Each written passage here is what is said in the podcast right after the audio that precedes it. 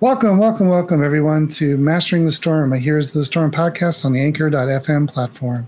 I'm your host, Eldap, and I'm joined by the other host. Wenzeltron. What's up, everybody?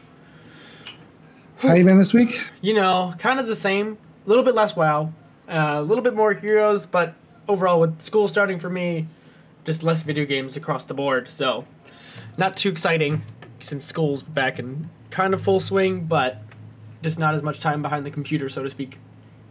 And what are you going to school for again? Uh, I'm finishing my degree in what's called electronics engineering technology. So it's like the best way I can explain it in short form is the it's like the midway point between like an electrician or any sort of trade skill and a full-on engineer. So I know how to build stuff as well as design things.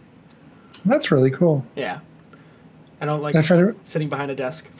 I had a friend of mine who went to Drexel for engineering, and uh, one of the things he said was one of the first things he learned because he was just trained as an engineer, and that's he's a PE. And uh, one of the things he got when he started working in the in the field, you know, because he wasn't an applied engineer in the Right, sense that you yeah. can go become an electrician or a fluid or air conditioning person.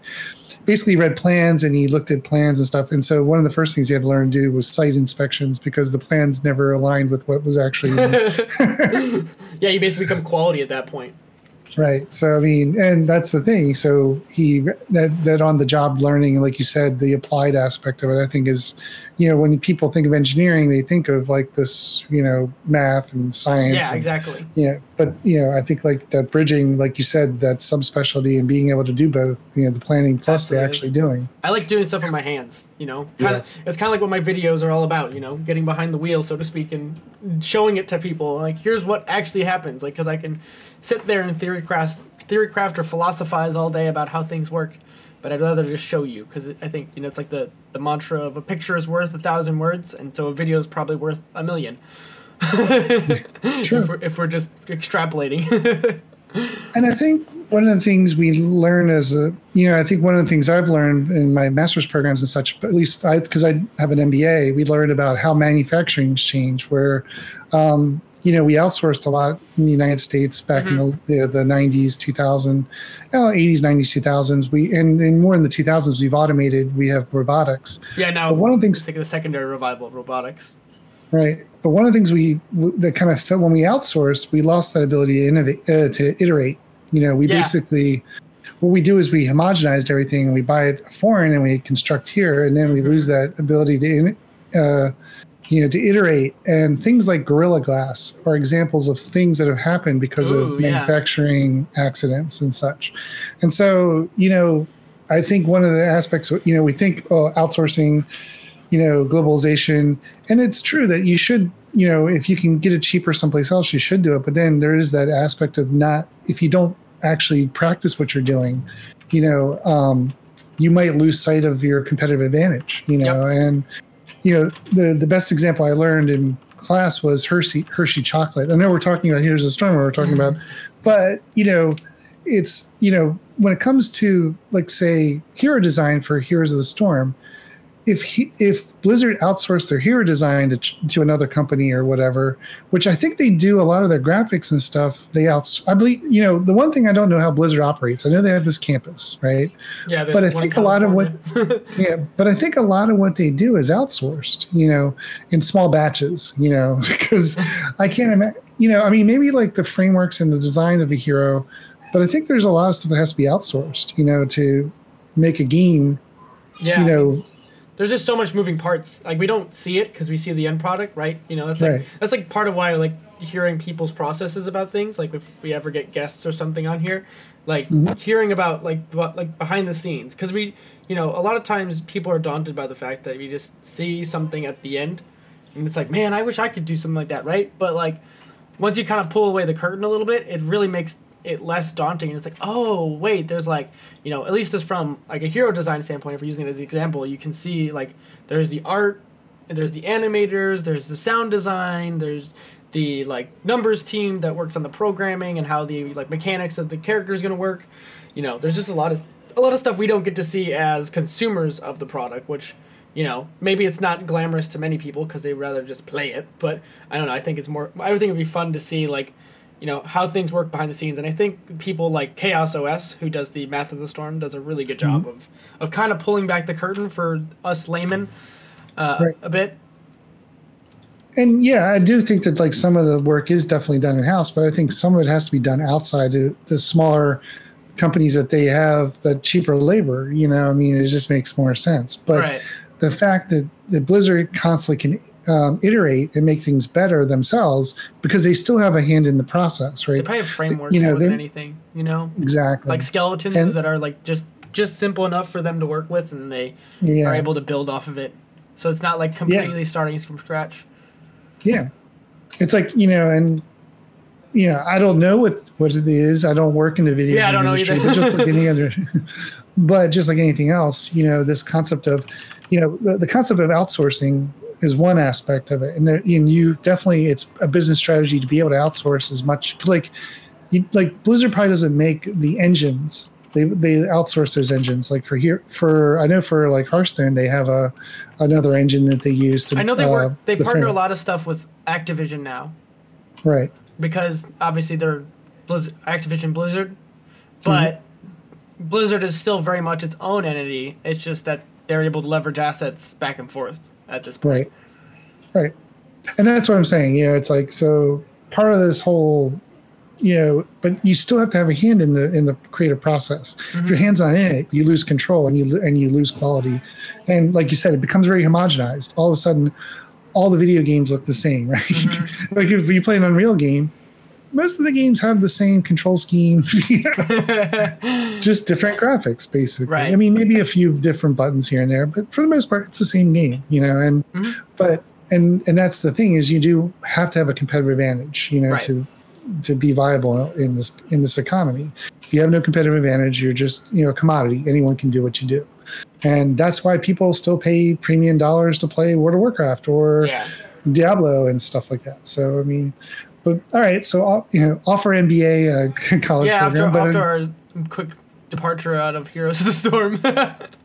but I try to. I, I definitely try to keep it in there because it definitely has. There, there is something about Heroes. People are constantly you know commenting about the quality, and I, I definitely think Heroes is a Storm is an example of a of a game where Blizzard does have creative control. They do have it. They iterate Yeah. constantly. It's probably the one game I think that they iterate the most consistently on out of all their yeah, I mean, properties. uh, they have the most consistent balance schedule, I think, out of any MOBA, I would say, in general. And then out of their, like, you know, catalog of games that are of their universes, it's tweaked the most. Like, the dev team has really kind of taken it upon themselves to really, you know, breathe life into it at a regular interval. And I think we'll get into it later with, like, you know, Toronto rework and stuff like that. But it, it, it you really can see like how much effort goes into this kind of game so that it doesn't so it's always getting better at least or at least it, the, they're trying to at least Yeah. But in the same token, there is this kind of, I would say, interesting development in the pro scene with regards to Heroes of the Storm. You know, last week we were talking about Fan and Right. how Fan was on his stream and he played a game and he played against this uh, this person and at the end of the game he spent 20 to 30 minutes analyzing the game because he thought the guy was cheating and you and I we talked about that, and you know, basically we were touching the surfaces of it because it was a bit of news, right? right But, You know, I you know I, I tend to see things in connections, and I was listening to a podcast this week. Um, I listened to Malcolm Gladwell's podcast, and it was called Revisionist History, where he kind of explores certain aspects of history, and he, t- you know, it's definitely there's there is a commercial aspect to it. So I don't want to say it's pure research, but um, empirical research. But this season, he was doing a thing about m- the mind and how the mind um, can play tricks on you, how you can believe that something's true, even though it's like the It's not. subconscious mind exactly. And so I shared that with you. And the specific, it was the season finale of this week's ep- of this this season's episode, which was about Elvis and the Freudian slip. You know, and it's interesting because I think what we're seeing from these pro players is a bit of Freudian slips with their joy for the game at this juncture. You know, I mean, it's becoming a job. You know, playing a, a professional game or esports is a professional job, right? Yeah. And you know, now with Fan, he's won a world championship. You know, with Cloud Nine. So Granted, it was me- years ago, but but to me, he's reached he's reached the mountaintop. You know, he's won the Stanley Cup of the game. So everything he does from now on is just icing on the cake, right? But then you got Ar- Ar- Arthelon today denouncing his retirement um, from Heroes Esports. You also had Fan earlier this year announce his retirement. You know, and I know I'm making these weird connections, but is the pro scene, you know, is it healthy enough? You know, To with all these itself? iterations and changes. Yeah, I mean, Mhm. I mean, is the game changing too much to the point where the pro players are starting to get kind of burnt out? Now, I mean, the pro players granted- get an extra two weeks, kind of, kind of. yeah, Because to say that they get extra two weeks to get adjustments and stuff in the game, Mhm. it's almost like there's a lag. Not really like they get more time. It's because they Mhm. have to be on the ball, and they're playing games every weekend for what is it like four to six weeks roughly, if you're right, and then more if you're going to the the clashes and stuff like that. right. Um, I, I don't know. Like, I, I understand where you're coming from with this too. Like, because it, I think esports as a as a as a field is so new, right? Like, you know, it it's a creative thing to some degree, right? And I'm you can't like Yeah. you can kind of compare it to sport, right?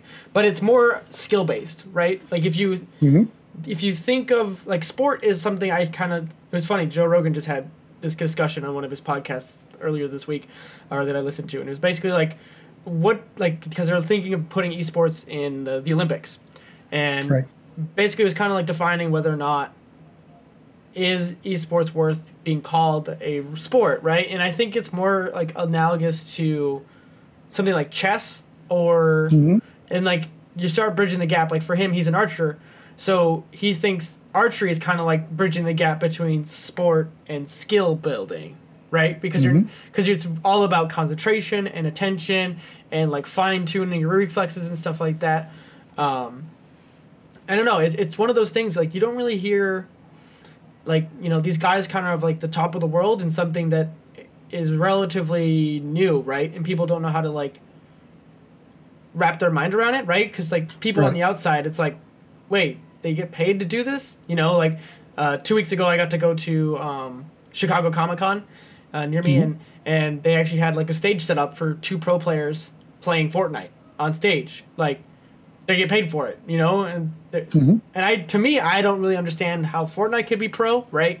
Because it seems very RNG almost, but hmm that's a whole different discussion. But you know it's just kind of this weird you know change that's happened in my own lifetime you know like since since i've been born Yeah. basically. This this thing has kind of like evolved into what it is today right? Like 10 years ago or 5 years ago even you probably wouldn't even seen like a stage at a comic-con about esports. Yeah. Well, I'd say like you know, esports has been around for 20 years. Yeah. Given with StarCraft, but the you know the, salaries, you know, yeah. team the money behind it for like the players is only a recent development in the last few years, you know. And I mean, so probably in 2010 was the watershed moment for esports with regards. Well, maybe earlier than that with the with the uh, what's what's that network that was um, team liquid uh, the one that no no the big network the the the website. Um, oh, i know what you're talking MLG, about Yes, MLG, know. MLG. that was the It's halo the MLG scene. yeah, Halo and that kind of stuff. So um, there's that, and I mean, and not, but the salaries are not like no one's becoming a millionaire, No. you know, other than the game companies, right? the, the So millionaires these are, guys the, are, are the game like owners or the org owners are the ones that are really making Right. more money for as from Right. advertisement As- though. right.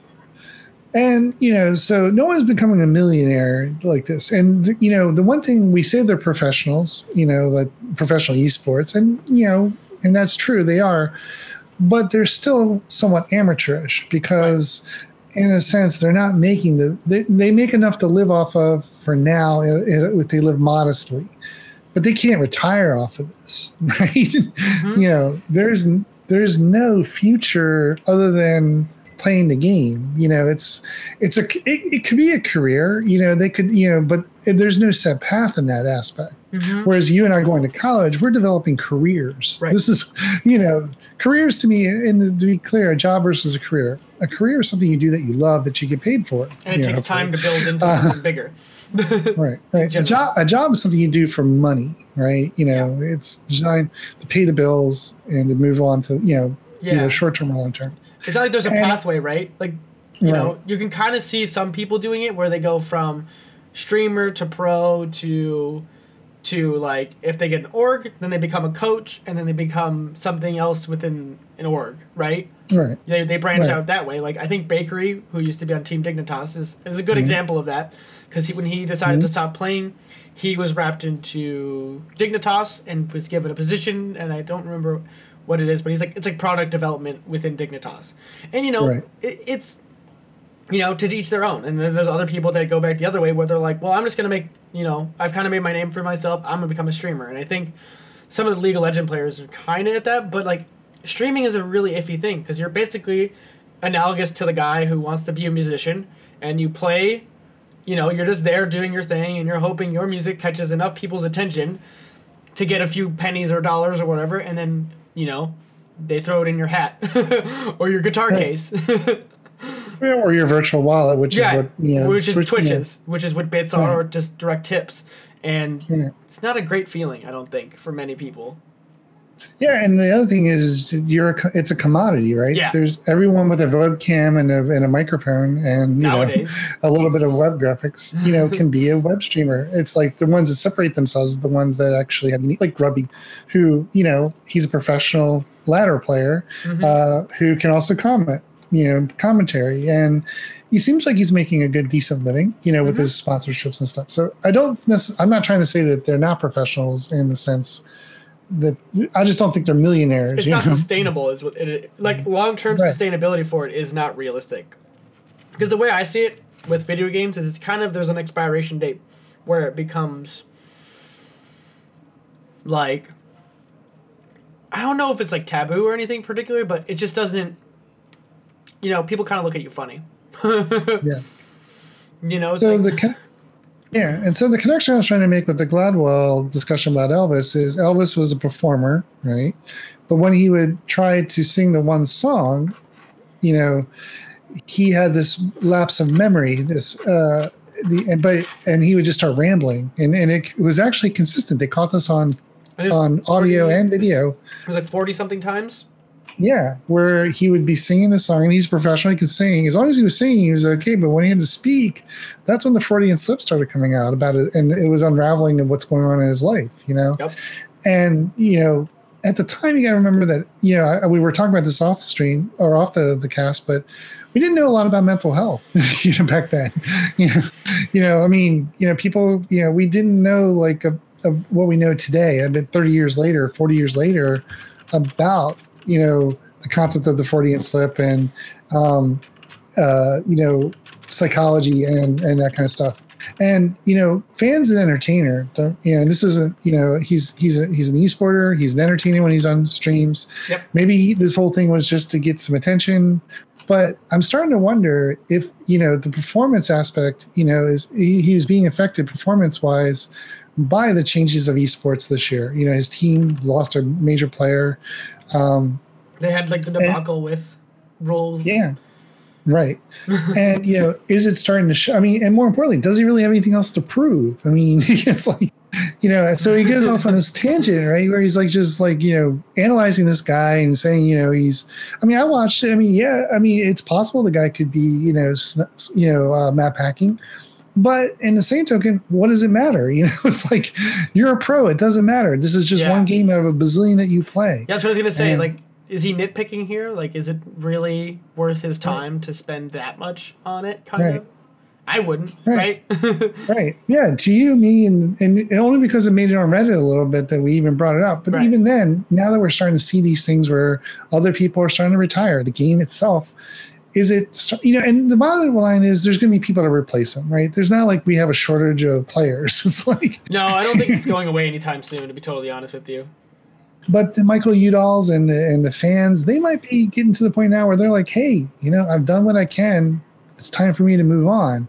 And is that good for the the esports scene? You know, um, that's the part I'm not too sure. I mean, this year we got introduced to ADRD, you know, some really new players, so that was exciting. You know, so you know, I, I like seeing these newer players emerge from these teams. I was definitely excited about, and you know, but in the same token, I'm a little concerned that maybe the sport itself is becoming a bit static. You know, is there aspects of heroes that doesn't condemn? You know, that seems to not gel well with the pro players. And I would say maybe it's the constant iteration that goes on with these new heroes being released. Whereas I would say with Dota, I mean, with Dota and um, League of Legends, they have pretty stable metas. You know, you know, recently I think League introduced some new stuff that got everyone up in a roar. but um, but I, and I don't play Le- I don't play League or Dota, so this is where I look to you to say, am I barking up a tree here? Or well, you know? so League, I play a lot of League right now because one of my friends plays it a whole bunch, and honestly, I've been enjoying it surprisingly. Um, the more I play it and the more I get games behind it, um, I think that comes from my like massive game pool with heroes right? Like I wouldn't be as um, prone to try it if I didn't have as much MOBA experience at this point. Like coming mm-hmm. into it as a raw player, League is a bad start. There's just a lot going on. Um, but I will say that the defined rule set that comes with League is better when you have a like when you all players on a team know what they need to be doing, right? And I think mm-hmm. that's part of the thing that kind of drives me up a wall right now in Heroes. Like if I play any game, especially quick match right now, it just feels like, you know, everyone's playing their own game, even though you're not. You're not right. You're all right. and it's just like I don't know. Like it just seems like there's this lack of you know people say this all the time, but like kind of like lack of game knowledge. Where it's kind of like when you play League and you play the ranked draft mode.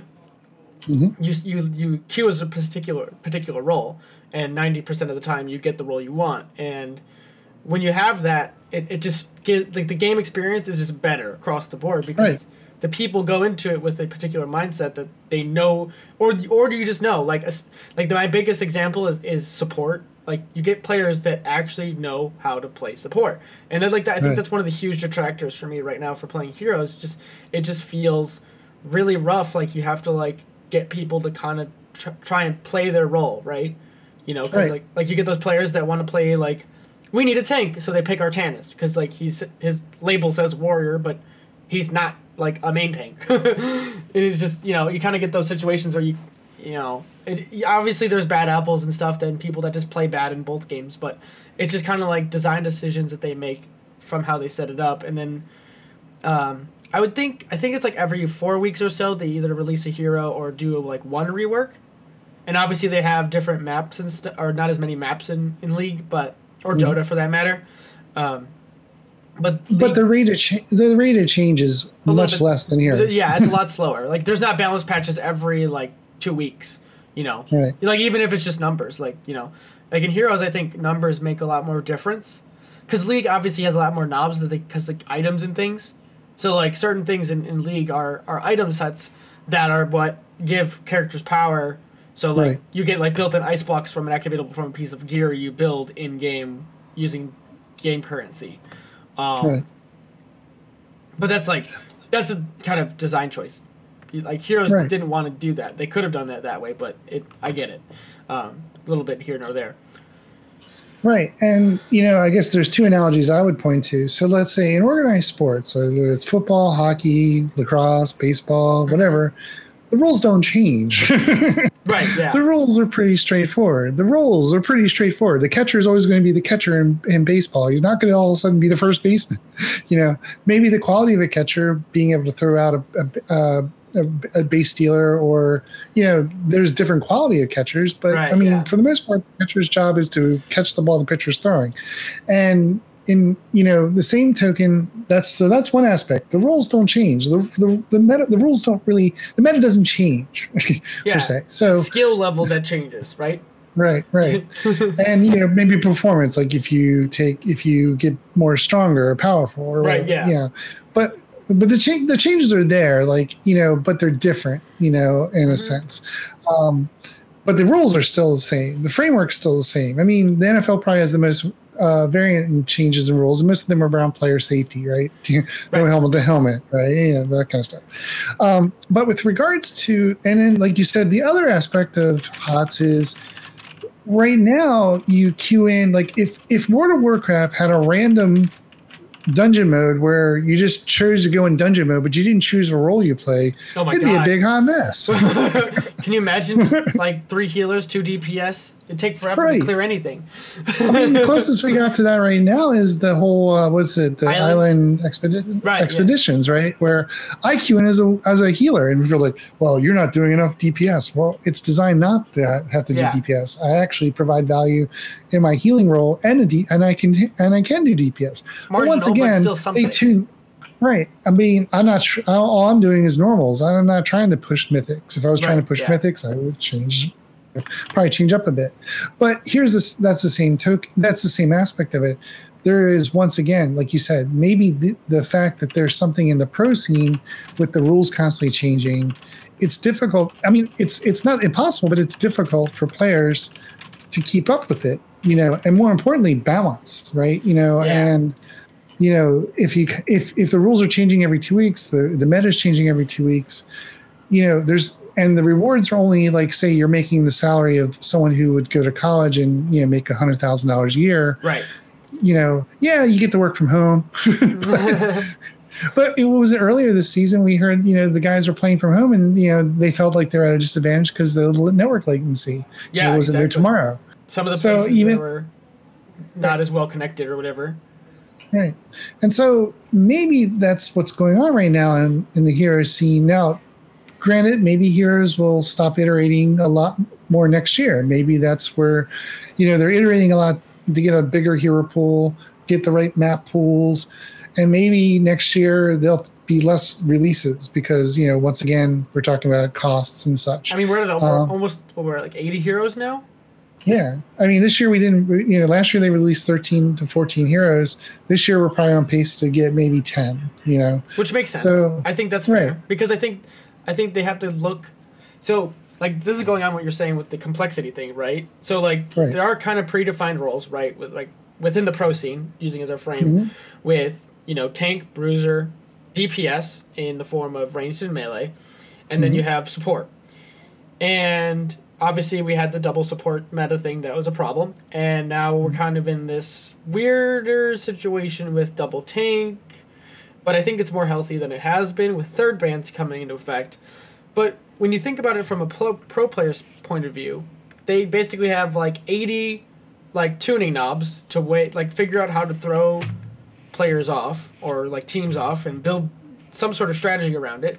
And that's why right. there's things like meta, right? Where like currently hammer is probably the bee's knees when it comes to damage. And like you just have so much to like have to deal with from like a planning point of view to like try and get an edge, right? Because if you play the the game of every team, like or at least the top teams, so think like Dignitas and maybe Tempo and and H, uh, Heroes Hearth and NA, like when you're playing those games, like you can't really play the other team's game in, in, in a MOBA. I don't think like it's not it doesn't work that way because like they they know what to expect, right? Right. So like you have to really put extra effort into try and cause a mistake, I guess. And since it's a team game, it's it's way much less on the personal level. Yeah, and you know, like I said, you know, it all comes down to that. And pros are going to do it, right? They're not going to complain. They're just going to. No. But it still takes that psychological toll, mm-hmm. right? And this is what I'm saying is that maybe the Freudian slip, you know, is the fact he's kind of distracted. He's complaining about one thing, but really something else is bothering them about the game, you know. And I know I'm reaching here, and you know maybe it's just he was very literal, and he was like that mm-hmm. really was triggering. But given this week's announcements, given the performance, you know, maybe there is something more to this, you know. And you know, it's not like it's a one single isolated incident. It's you know the entire pro scene in and of itself. Right. And you know, and like I said, I don't think it's you know I think it might be the rate of change that we're dealing with here. Now I like it; it's exciting but if my job constantly had this environment where every week there was new rules and new, you know, I, you know, I don't think I would be Every really week good. you're playing catch up, basically. yeah, or firefighting more is Yeah. more important, you know, you know, and then you know, so and to tie it even more is we got this sneak peek this week or last week when Blizzard announced their new uh, clothing line.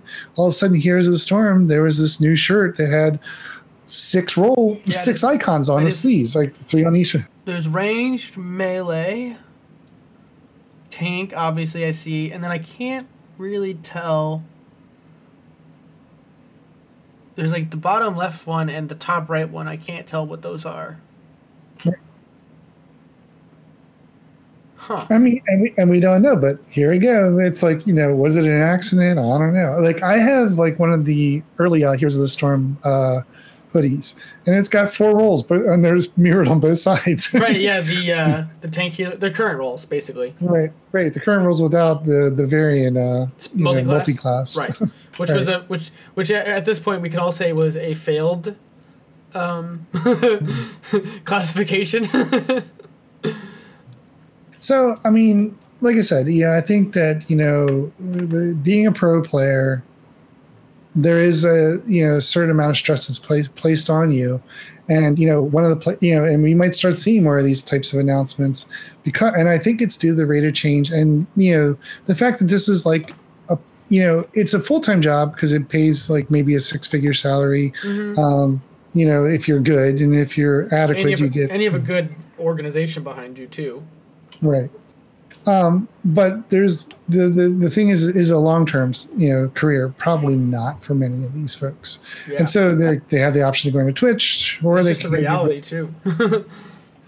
and the point is is that this this affects performance right you know if you got these things that are gnawing at you you know it affects your performance your ability to execute and one of the things you know i did early on after i became one of the moderators of Heroes of the Storm was i started talking about grit right? Mhm. and i like to think i have some grit you know i'm i'm not sure how you you know but i don't know what grit is you know? And i think it's because it's not it's not um ta- it's not a tacit it's a tacit skill right? You know where it's like riding a bike. You can talk about and describe riding a bike but until you actually ride a bike you know you know you don't really experience riding a bike. There's no virtual reality of riding a bike. It's balance it's pedaling it's you know you know and it's something you have to practice much like playing the clarinet or drumming or playing a video game right? Yep. and we can give you glimpses of it we can give you frameworks we can give you things to practice but in and of itself there's no prescriptive methods yet for grit. And one of the things i've learned in the last couple months by you know reading papers on this concept of grit i mean like when i say grit what does it mean to you well, for me, grit is about it's kind of like it's synonymous to perseverance, right? Like right grit is the thing that you force yourself to do something that's hard. Like Right. when, when you don't want to do something, like so I can combine I could do this all day. Um like you if you hear anyone from like David Goggins who was a Navy SEAL, uh, I mean even Joe Rogan, if you listen to any of his podcasts, there's there's like almost once a week he has a tangent about like don't be fucking lazy. Basically, sorry for swearing, I don't know if people care. But like like for me, like I, you know, we all have this. You know, the days you wake up and you're like, I don't want to go to work, right? But you make yourself go to work, or like, you know, for other than that, like the things that are important to you, but not necessary or urgent, right? The things that like I should eat a healthy diet or I should um, work out today, right? Those things suck. They hurt, right? Your body gets sore, but you need to do those things because those are the things that you know propel you forward, so to speak.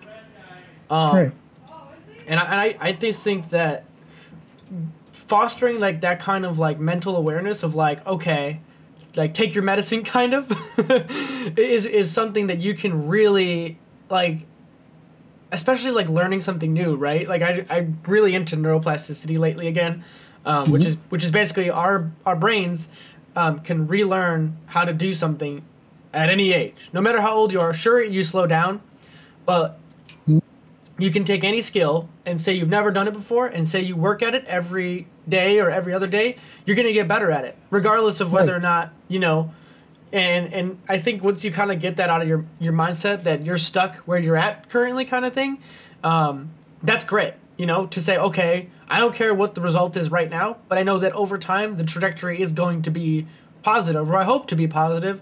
And then if it's not, you know, you're not having the enjoyment or the any sort of results you enjoy, then you really need to self analyze and like, okay, am I doing something wrong here? Is there someone I can ask like who is a, a you know a subject matter expert in this thing, and then go from there, right? You know, the the mm-hmm. the, the I guess kind of touching on like meta learning almost, like learning how to learn uh, is mm-hmm. another thing with within grit.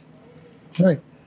And one of the reasons why I discuss the topic of grit in Heroes of the Storm is because one of the things we get is the Dear John letters of people with the key.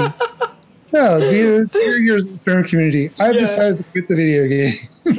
and here's my list of indulgences of why I'm going to quit the video game. Yeah, or, or and, knowledge level of Heroes of the Storm is atrocious. Like that, uh, those standard complaints. Right, and you know, I mean, and we get them. Well, the funny thing was, I know early, like in the year, we were getting them at least once or twice a week. You right. know, and so, and you know, part, and I started responding to a few of these, and I said, well, one of the things I think is people don't necessarily, you know, have grit. You know, the ability to, like you said, it's perseverance but to stick to a specific goal over a long period of time.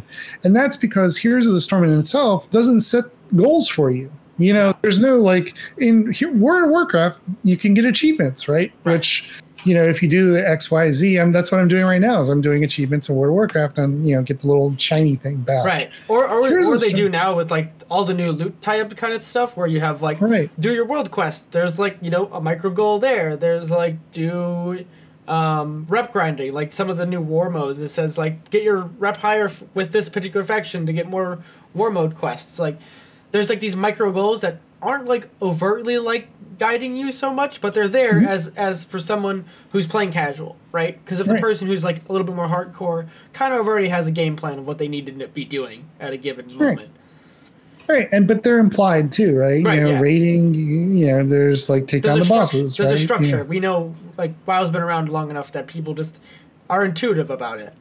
Right, and also there's rewards. Like you know, if you do all the uh, mythic zero dungeons uh, with with the uh, the achievements. There's certain achievements you can do. Yeah.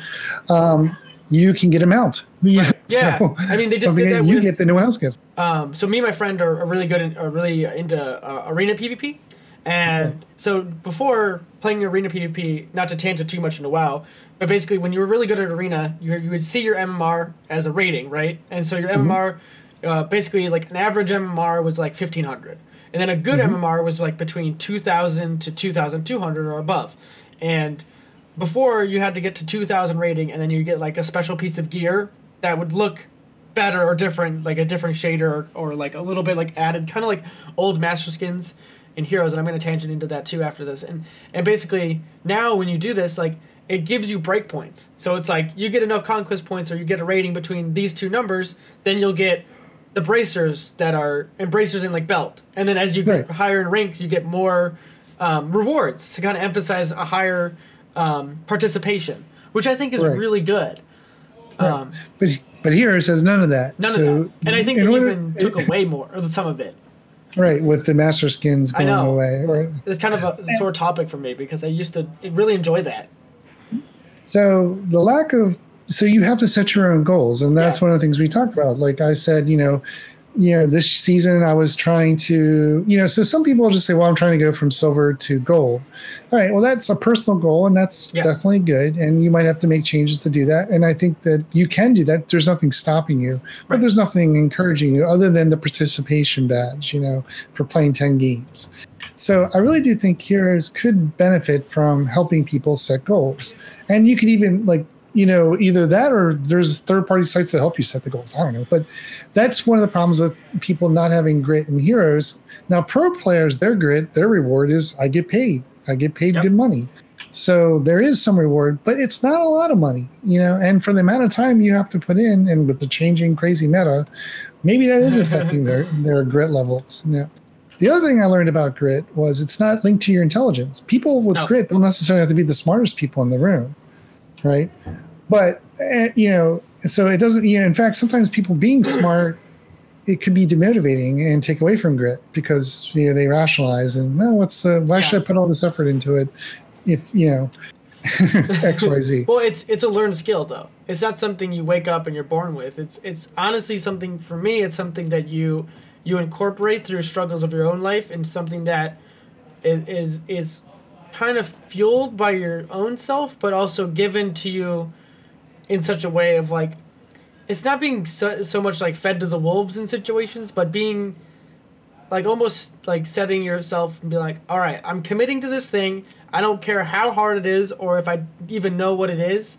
I'm just gonna do it, right? And it's like, mm-hmm. you know, I think the easiest analogy is something like if you go to the military, right, and you go do boot mm-hmm. camp, like you can't fail, right? Like you can fail, but do you want the frameworks fail? there? The like, frameworks there that you can succeed as long as you put in the effort. Yeah, like you're gonna go through this really hard thing, but at the end, it's going to be worth it. You know, and not to talk any more about that because there's obviously people would say otherwise, but regardless, right. um, it's still an accomplishment. And and you know, if you look at things like the Tough Mudder or Spartan races, I don't know if you've heard of those, which are basically yes, adventure, adventure races. So I've done three of those of Tough Mudders. Wow. And yeah, and I, I am not a person who is born athletic. I didn't do a, a mile, more than like one mile run in my life mm-hmm. up until I had decided that um, I was going to do a Tough Mudder. I, I was in three three months of working out, and I was like, okay, I understand people get like really into working out and they turn it turns really vain, right? It gets like you mm-hmm. want to have good muscles and like all that. Like that's okay, sure. Like you want to look nice, right? But I wanted to. This kind of goes back to why I what I'm doing for school is like I wanted to be functional. So I right. looked I looked at something and I was like, how do I take working out and apply it in a way that's going to challenge me and it's also going to be rewarding at the same time. And mm-hmm. so I had found this thing called Tough Mudder. And the reason I chose Tough Mudder is that one, it's not a so it's not only a solo experience. Sure, there's certain obstacles that are solo, but it's built around camaraderie, grit, and perseverance. Because it's not a timed event. It's you go, go with your friends or everyone on the racetrack is there to help you on the obstacles that need to be helped. So when you're there, you're like, it's you're immersed in this culture that's really unique, and it, and it gives you this really like like you don't have to view like I used to view myself as just a person that was never athletic, right? And and mm-hmm. I just kind of assumed that I would never be able to do something like I did, right? And I thought I was insane. Mm-hmm. And I did it. And I my body was sore for the next day, but I now that I've done it 3 times, it's gotten easier every time. And I see people who look the part, you know, who are like chiseled and whatever, but they give up on obstacles. I've seen it with my friends. And you can actually listen to some of my podcasts that we've done on uh, feeding curiosity about it and, and it and it's just kind of one of those things where you kind of just lose like if you don't have that like you doubt yourself is is kind of like the end all be all of anything. Right. So. And like you said, you know, so and you know, your success was not necessarily how physically strong you were, but the grit you develop, the mental toughness. It was just about doing to it, persevere, just getting to the end. And right, and more importantly, you had a goal, the end. You know, yeah, going past the finish line. You know, and that's the thing is, if you don't have those goals and heroes, you just give up. You know, you well, know, there's no like, coming back. You know, right? Like, yeah, and. And so another thing that you know I learned about grit was it's a functional measure of consciousness, meaning that you have to be task oriented. You have to kind of have you got to take things seriously, you know, yeah. uh, and you got to be organized and efficient. You can't just go in there half-assing it, you know, and that's, mm-hmm. you know, part of the other aspect. Some people they think they're going in all organized when they're playing heroes, but because they don't adapt to the situation, which is required, you know, you might have to be the healer. You know, you know, they don't have fun, and so once again, and like I said, you know, so you know that's part of my grit development in Heroes was I learned to play all the roles because I didn't know I, I prefer to play supports, but you know I might be called to play the, the the assassin role or even the warrior role. Yeah, you know, and so being flexible is a key, and also it, it's you're trying to um, limit the number of things that trigger you and demotivate you you know, as mm-hmm. part of developing grit because there's going to be stress. There's going to be the environment's not always going to be predictable. I mean, the more you can make these things predictable, the more success you'll have. But in heroes, things go to go to shit. Team fights go bad, you know, yeah. and you can't just say GG and give up. Well, you can, because it's just a hero league match. But if that's your ranked match or that match the promotion, you don't want people giving up. And I mean, well, that doesn't do anyone any good. Right. I mean, Heroes is probably one of the best games in the sense that one right. one hero or whatever mistake can't sway a game. Like if you get in your own head with like, oh my god, I can't do anything here, like that that does more damage to the team than than just being like having a bad game. Like right. throwing in the towel five minutes in is the worst mindset you could have about anything. You know. Right. You know, it, it's kind of funny. One of the one of the best quotes I hear all the time is, is how you do anything is how you do everything. Right. Right. So if you have that mentality, you're gonna give up, even if it's just a game. Right. We could say that all day. But it, mm-hmm. it, if you're gonna have that mindset, then you're not gonna have the perseverance and, by extension, grit, right? right, exactly. And, and so, you kind of have to really like dig deep a little bit sometimes and be like, all right, don't shake it off. Like, okay, it's a bad thing, whatever. And you know, I'm, you can take the. That's why I kind of play the game because it's like a microcosm, and I hear guys like Joe Rogan again. He he talks about mixed martial arts all the time, and and when he talks about it, I see a lot of parallels when it comes to playing heroes, even not at the level I play, like not technically at the level I play, but I can kind of take it to that level, right? And be like, oh, mm-hmm. that's how I see it. Because he, he calls like Brazilian Jiu Jitsu, you know, high level problem solving with dire physical con- consequence. And he says that about almost all of MMA. And it's kind of mm-hmm. like what, what any sort of like match between players is. Obviously, not right. the dire physical consequences part, but like high level problem solving is very much what it is. You know, it's 3D virtual chess and you're trying to you know you have your limited skill set and you have no all the skill sets on the other team and it's just a matter of execution right? Right. So and who's physically bigger be like you always think the bigger person in the match will win right? The, right. the bigger brawler right. But could someone with that's wily and you know like you said has grit and has that that mindset, could they oh, outsmart yeah. outmaneuver them to the point where they take down the bigger opponent? And that's probably one of the things that maybe someone like Joe Rogan, he might like to fight people his weight class to learn, but maybe he likes the extra challenge oh, of yeah. going up like a well, small fight you know, a little bit higher in his weight class, or even challenging someone. it's actually funny you bring that up because, like, he says, like in general, like if you're learning how to do something like that, you want to train with people who are already, you know, black belts and stuff even though you're going to lose more often against them, they have more like nuance to their skill that they're able to share it with you. Like they're able to take you to the limit that an, like a person who's equal to your skill would take it too far and hurt you, or vice versa. Whereas if you're playing with someone who's more skilled or doing it with someone who's more skilled with you, you're able to they're able to get you to the edge but not hurt you because they're they're that much more skilled. And it's kind of hmm. like, you know, I think this year with heroes, you're kind of starting to see like that kind of skill level starting to develop with the hero design, right? right? Where they're where they're giving just enough in the hero design to be able to let skill levels pass through enough when you actually see heroes or people who are like, oh, they got this figured out at a whole new level. And I think ADRD is probably one of the best examples of that on Medivh, right? Mm-hmm. At least as like one of the first playmaking, like you don't want him on the hero or you're gonna lose the game. right. And obviously that's not only his playstyle because it's also him communicating with his team, but it's the same it's the same concept. Right. And the last thing I learned about grit was that it's similar but different than resilience. So like resilience is linked to your mental attitude, your optimism, you know, to continue when things are just you keep failing, right? Right. You know, that's that's resilience. That's not grit though. Grit, okay, that's it's a drive that keeps you doing the difficult tasks over long periods of time. Like, so, you know, grit is that, you know, mental toughness. I'm going to continue to do this and I'm going to get, you know, I'm going to get better. And even when I'm failing, you know, uh, and I'm going to keep doing this because, and it's, it's not something that's short term, it's long term, you know. And so, you know, and it's, uh, you know, specifically it's developed this, it's kind of linked to this, uh, this growth mindset that, uh, that kind of re, that kind of reinforces like a mindfulness in your your abilities and goals. Yep. Um, that you believe in yourself. You know, so grit. It's not optimism. It's not like yeah, I'm gonna get. I'm eventually gonna get better one day. It's knowing you're going to get better by doing that perseverance and by knowing that it takes time to develop that ability. Yeah. And maybe for people like Fan, their time is running out. You know, they've been in the scene for a long time, so there's only you know, there's and, only so much. I don't mean, and I don't mean to talk shit about Fan because he's my favorite player. like, he, he's just you know kind of the low, fr- low hanging fruit in the example, and because there's exactly. not really anyone out there that's kind of done anything like this before. And like you said, you're reaching. You're not slandering him or anything, or saying he's going to quit or anything like that. He's smart. He's really good. I, I, think he's amazing. I, I, love watching him play. And if he leaves the scene, I'm going to be sad.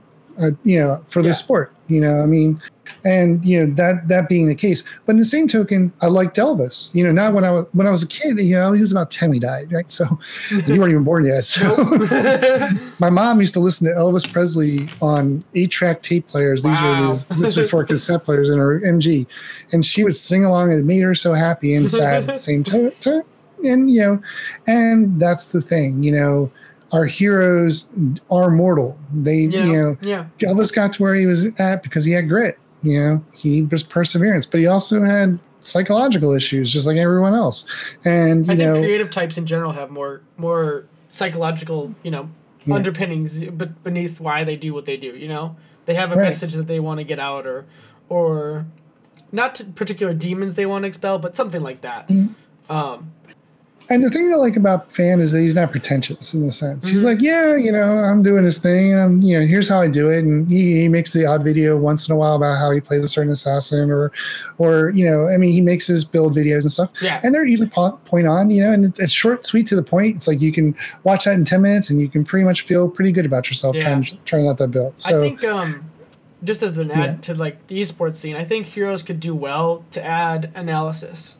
Um, mm-hmm. And like more analysis in play by plays, right? So right now, mm-hmm. like the casters are double duty, right? They kind of mm-hmm. have to cast the game and also give analysis of the game um, at a high level. And it's not to say that they don't do that well, but it's a big job. And I think if they were able to dedicate someone to always be an on analysis, to like get the good play and to be there and have that high level, because um, I see this in league or the, in the, some of the um, their their online esports and, and it they really break it down. And, and it really gives you a, another level of understanding how to play like you know because mm-hmm. you can watch it and be like oh so that's like you know it kind of gives you a snapshot of the meta if you don't really understand. You kind of look you know you got to get a basis of the kit and then you kind of like when you see it you're like okay i see how that works now right? You know rotation or something or how to engage properly or you know they show you what buttons are pressed or how they did this you know to cause you know some sort of fake out or something like that. Like it just really gives an extra level that downloads a lot of information if you're you're into that sort of thing. Um, mm-hmm. And Heroes is kind of lacking that in some to some degree because yeah.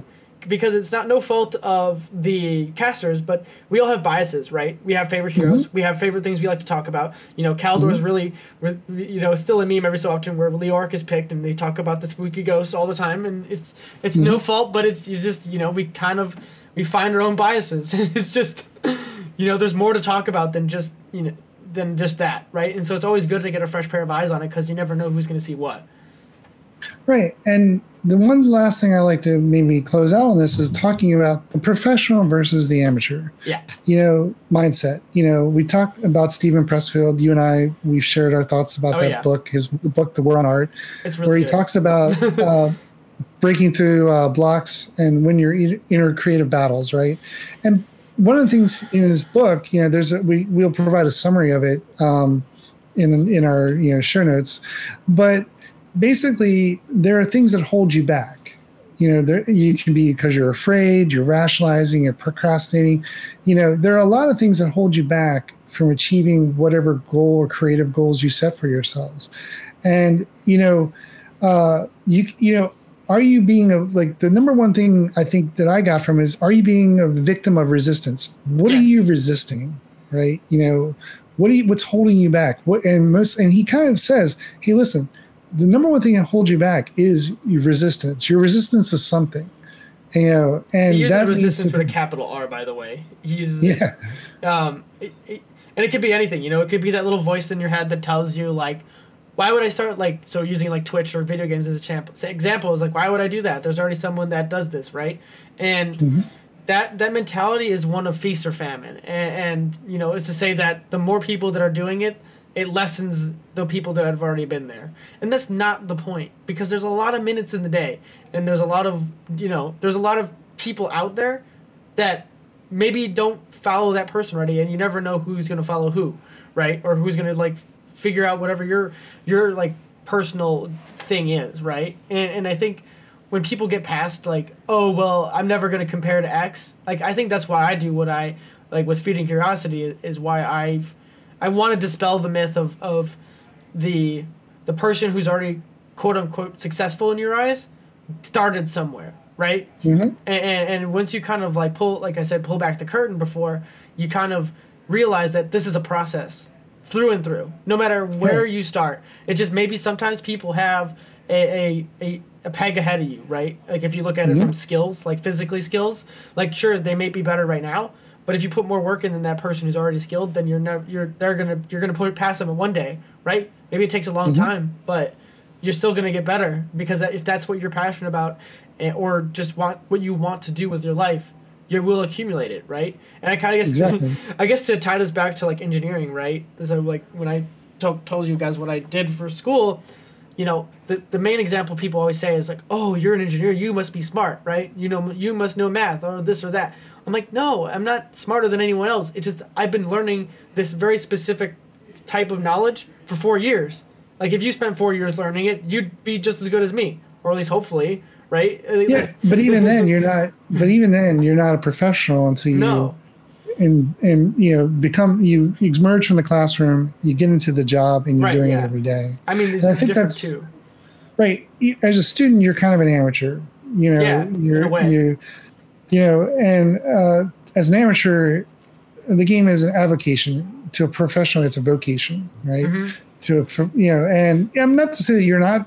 You know, eventually, it's a mindset, right? Be, Yeah. Between a pro and an amateur is all mindsets, right? You know, there are people that label you amateur and pro. You know, like you know, there's the amateur HotS scene and there's the pro HotS scene, and the the, the way they differentiate is the pros get paid you know, and they get screen time and they're, you know, the weekends. And that's true. But it's also a mindset. Like there's amateurs who are really trying to make it to the pro, think of themselves probably as becoming pros. They're putting in the time, probably just as much time as the pro players are to even get a shot. You know, and this is Yeah. across all sports. Whether you you can't be an amateur football player. You, you know, you know, the kids in college are professionals they're just going you know they're practicing as much as the pros they're sacrificing more than the pros because if they get injured they got nothing I, I think t- not to tangent too hard, but I think that is Yeah. going to change soon because they don't get Yes. paid, and there's a lot of things that they can't do as Mm-hmm. college athletes that the school bars them from. Like they can't do like side ventures. Like one of the players, I forget what team it was on, but basically they said he wanted to do like a YouTube channel where he made music, like rap music or something, and they t- made him shut it down because it was like something like against the rules. And I think that's silly because like you're putting so much effort as like a, a semi-pro ath- athlete in in uh, college like that's like crazy to me like you're like dedicating your life to a, a dream right? You know something that maybe one day you get drafted right? Mm-hmm. Like it's some of those one of those things like you can't like I, I just find it so crazy that people have to dedicate themselves to only one thing right? Because I, 'cause I think the more you branch out and try to maybe not master everything but like the more like things you take to a, a, a serious degree the more like skills develop that you can then pass over into any other field well the more you explore the more yeah exactly. That's what i'm trying to say. Yeah the more you explore the more you know the more chances are you're going to find something that sits, that resonates with you and, and becomes something you like you want to do as a career. Mhm. when i got out of high school. You know i could have gone away to college. I could have you know I, there was a number of things i could have done you know math you know and i didn't know what i wanted to do. I knew i wanted to do mass communications but here's the thing. I was an introvert. Yet i somehow knew i wanted to talk and get in the field of mass communications i don't know why but that's what- ironic so- and what's interesting is I go to I go I decided not to go to four year college. I decided to go to community college, Mhm. and you know I started taking the mass communication classes. Then I realized I didn't like the people I was working with. They were kind of fake. You know, they were you know the, the they were putting together these scripts, but they weren't really authentic. They were Right. more like just fitting blocks of text. And I don't want to. But then you know I started giving speeches, and I'm, I wasn't really good at spelling, and I really wasn't that great at writing. But I I did have something to say, you know, and I had this kind of like humorous kind of look at stuff. right. And when I was in college, you know, I, I started taking all the classes, and even though I, I got my a degree in mass communications and I was accepted to a four year institution, I actually went into fine art you know, wow. in print, printmaking and photography. Okay. Photography stuck with me because it was a process. It was a mechanical mm-hmm. process. Mm-hmm, right. Yeah. And I and I learned the you know, but once again, I had the freedom to explore. And the funny thing is, I get through all of it, you know, and I graduate and I go into the computer field. that's funny. like everyone else. Well, I mean, know, that's just kind of what happens. I mean, like I I yeah. I've run into that all the time. I just shared a picture on our Discord real quick. Uh, I just want to kind of touch on it because it's kind of one of those things that is funny to me. It's it's so it's a it's a graph, and um, we can probably somehow link it using uh, one of the photo sharing. Yeah, we'll put. Yeah, we'll put it in the. Uh, but basically, it's yeah. so the the y-axis is called willingness uh, um, to opine on a topic, and then the y or sorry, the y-axis is willingness to opine on a topic, and then the x-axis is knowledge of that topic. And before the halfway point, there's a a red hump that says the Mount Stupid in parentheses, and then it dips way back down to almost zero, and then at the very uh, end, it, it, skyrockets off into oblivion as you get more knowledge. Um, mm-hmm. And so basically, what it's saying is, is people who think they're masters before they're masters um, will will, you, will will just talk about it constantly. And I think that's something right. we as human beings have to be aware of. And that's something that, because I forcefully put myself in a situation where I have divergence of opinions, I stay away from negativity. Um, as much as possible, and I I very rarely spend any time on Reddit or give any of the the negative things, specifically Heroes of Storm, any sort of you know of my attention. Um, you just gotta have to be be aware of what your Mount Stupid is, basically. Like Right. We have blind spots. We're people, we're finite, we have limited experiences. So like when you run into those people that hate your hero pick, you have to remember that it's not worth your time to argue with them why it's bad or if you mm-hmm. don't agree with it because mm-hmm. you're you don't have the crystal ball you have, don't see every right. game that's played right? right and you have to just trust the person is doing what they they are they they need to do as that hero right and, and, I think you also have to keep in mind that you know in the leagues we play in we're amateurs, and absolutely. everyone that we play with is amateurs, and that means they're part time. They're not full time. Period. Right. And so when they get off, when they're when they're triggered and they're going off on that, you know, I you know say to myself, they're just an amateur. They're not they're not a pro. And then but then they'll say, well, fan picked this and he picked this. Well, that's fan. Fan's got a way more amount of time. Fan is a pro because he's dedicated the time right. to the game. You know, he's it's full time to him. It's a forty to eighty hour work week for fan. You know, yeah. probably more because he probably they probably do know, reviews of game time. They yeah. probably do a lot of stuff but more importantly, so you talked a little bit about mastery, right? Yeah. And that's one of the other things Pressfield talks about is be when you're dedicated to mastery, you know, one of the things you do is you get external resources to help you. You Absolutely. get a coach, like in fans' case, he's got to have coaches, right? Yeah. People are looking at organization game. behind him, legitimately. Right. right. And maybe this isn't. This is one of the maturity things about esports right now is some of these teams don't have the coach, right? And because they don't have the coach, they're not dedicated to mastery. They're dedicated to their egos. And yeah. I'm not saying that fan fan's got a coach. So I mean, he's got you know he's got Kala and he's got the other guy that took over for Kala. So he's got someone that's objectively looking at his gameplay and saying, hey, you know, you know, here's the things you missed. You know, you know, yeah. and I'm sure he, he's he's by now he's open to taking that criticism. Maybe when he was younger, or maybe when they're all younger, they don't. But that's another aspect of this game because mm-hmm. this game constantly changes. Even the coaches are learning the game.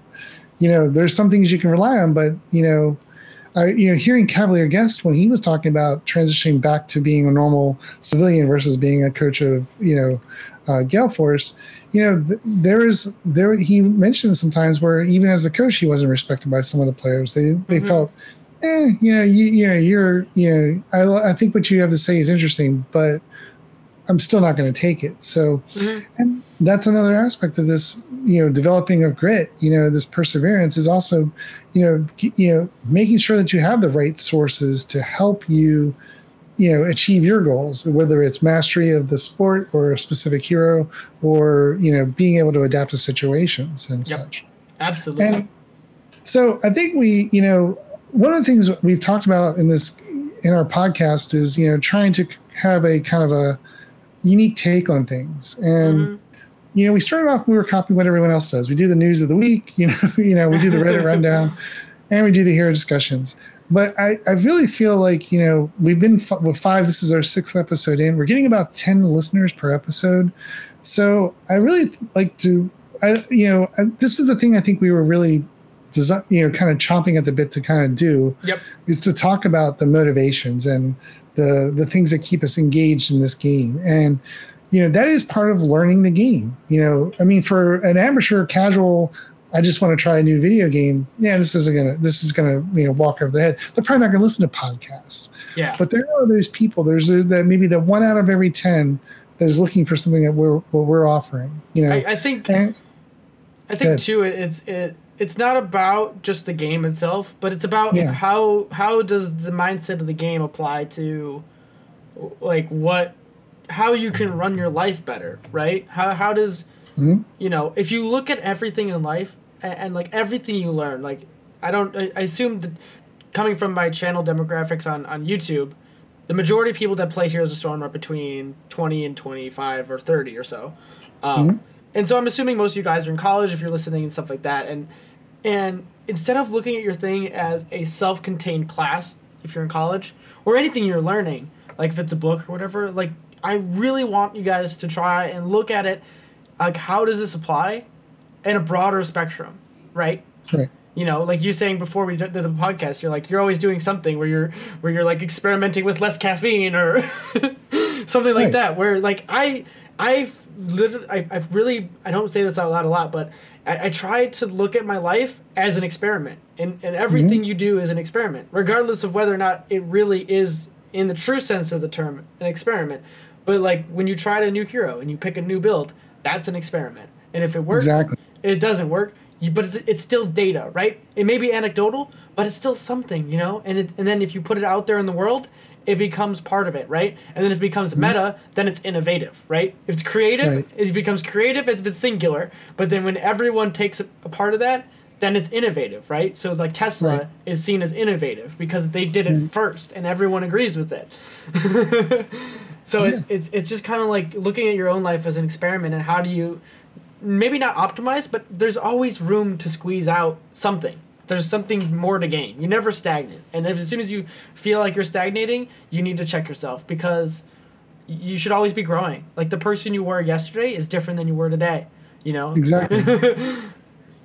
yeah, and you know, for me, you know, I kind of come to the terms as like, you know, the reason why I did the podcast, the reason why I got involved with the Reddit community, is because I'm trying to figure out, you know, first, I wanted to have an activity, you know, that I could do a few hours a week, you know, Yeah.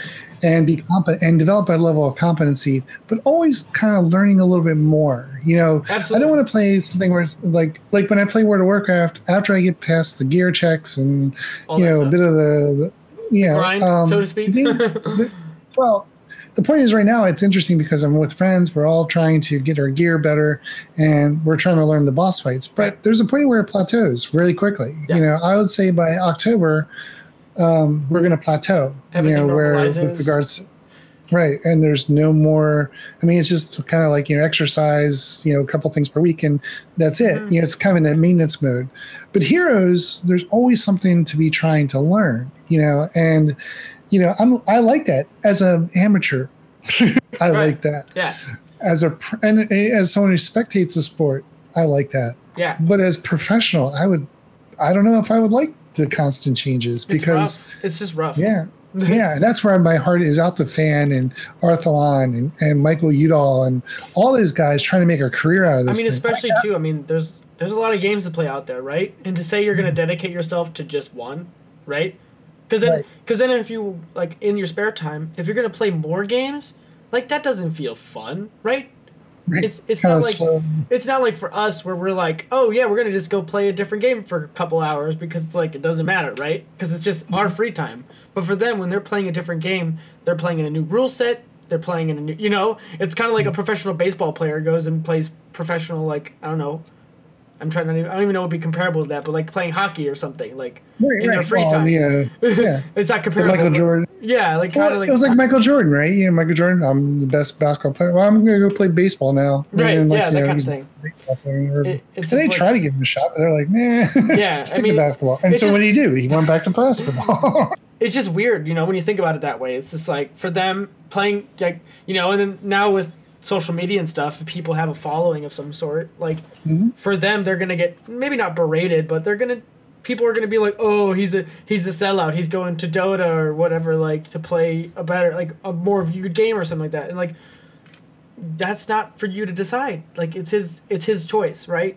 It's like someone going to a, a competitor's company because that's what they wanted to. Like I guess DC and Marvel would be a good example. Like if you're an artist, you're like you know maybe you worked at Marvel for a while, but then you get an opportunity to work at DC. Like sure, there's gonna be people that are gonna be like, oh, he like abandoned ship, but you know you never know the circumstances behind it.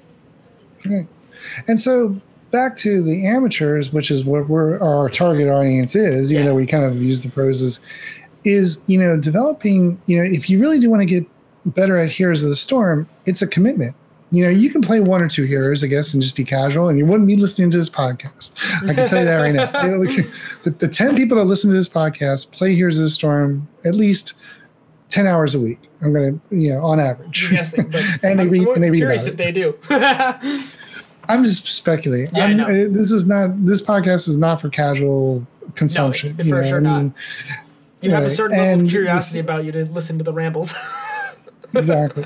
and you know, and what we're trying to say is that we recognize that. You know, we recognize that there's something motivating. You might not know what it is, right. but there's something in there. You know, and you know, as a part of that, you know, you're going to struggle. You're going to, you know, want to quit the game. You're going to plateau, and maybe these we're trying to make those, you know, resources available to you based on our struggles and and our you know kind of exploration as you say and hopefully you find some enjoyment from the game because the game itself is not rewarding No, it it's, it's very much a grind at this point. Like yes before, like especially for someone like me and you, we, we have ninety percent of everything in the game. You know, we have all the heroes, we have majority of the skins because the old system, and like, you know, I open a loot box. I would say probably half of them maybe have nothing that I can use, and then the remaining half is like, you know, the remaining like 50 or 49% have like one thing I can use, and it's usually like a spray or something that I don't care about. Mhm. And so I just have to, like, I kind of re roll it a few times, but most of the time I'm just like, eh. I'm still not gonna get something I need. Like all I really want are like some of the legendary skins or something like that. You know, it just feels really bad. Like, you know, like if I wanted to actually get something, I'd it'd be better off to pay money for it. But even still, like, I don't really pay for for stuff like that unless it's like something I I- from a hero I play all the time. You know, Yeah. I think the one thing I'm looking forward to the change in the game in the upcoming months is the performance-based matchmaking, the the scoring my play and maybe giving me either some loss forgiveness or Yeah. some type of yeah. I'm looking for that kind of change the to the Hero League experience. Um, you know, I, I've come to like the Hero League experience. You know, when I'm playing, Mhm. um, but I do think that right now, because the lack of rewards, you know, and because you know, here's this uh, World of Warcraft is a little bit more rewarding right now. I'm more attracted to that, and I'm waiting to see what happens uh, in the heroes front. Um, but uh, I'm excited too, in the same token, because I know things are about to change. So it's Right. kind of like. You know something's about to happen, but you don't sure what's going to happen. But you know it's happening. yeah, we're in like this know. weird limbo right now, right? Right, right but you know, and that's what I'm saying is like, you know, I, I do know if you play, if you're a quick match player in the next couple weeks, you're going to be really happy because they're going to balance quick match around having a tank and a, and a support. So, I can't wait for that. uh, right, I'm not, I'm kind of off the whole quick match. I play it just like we talked about. So that's not really exciting to me. What's exciting to me is the potential changes to Hero League to introduce performance-based matchmaking, hero swaps, uh, and loss forgiveness. And Mhm.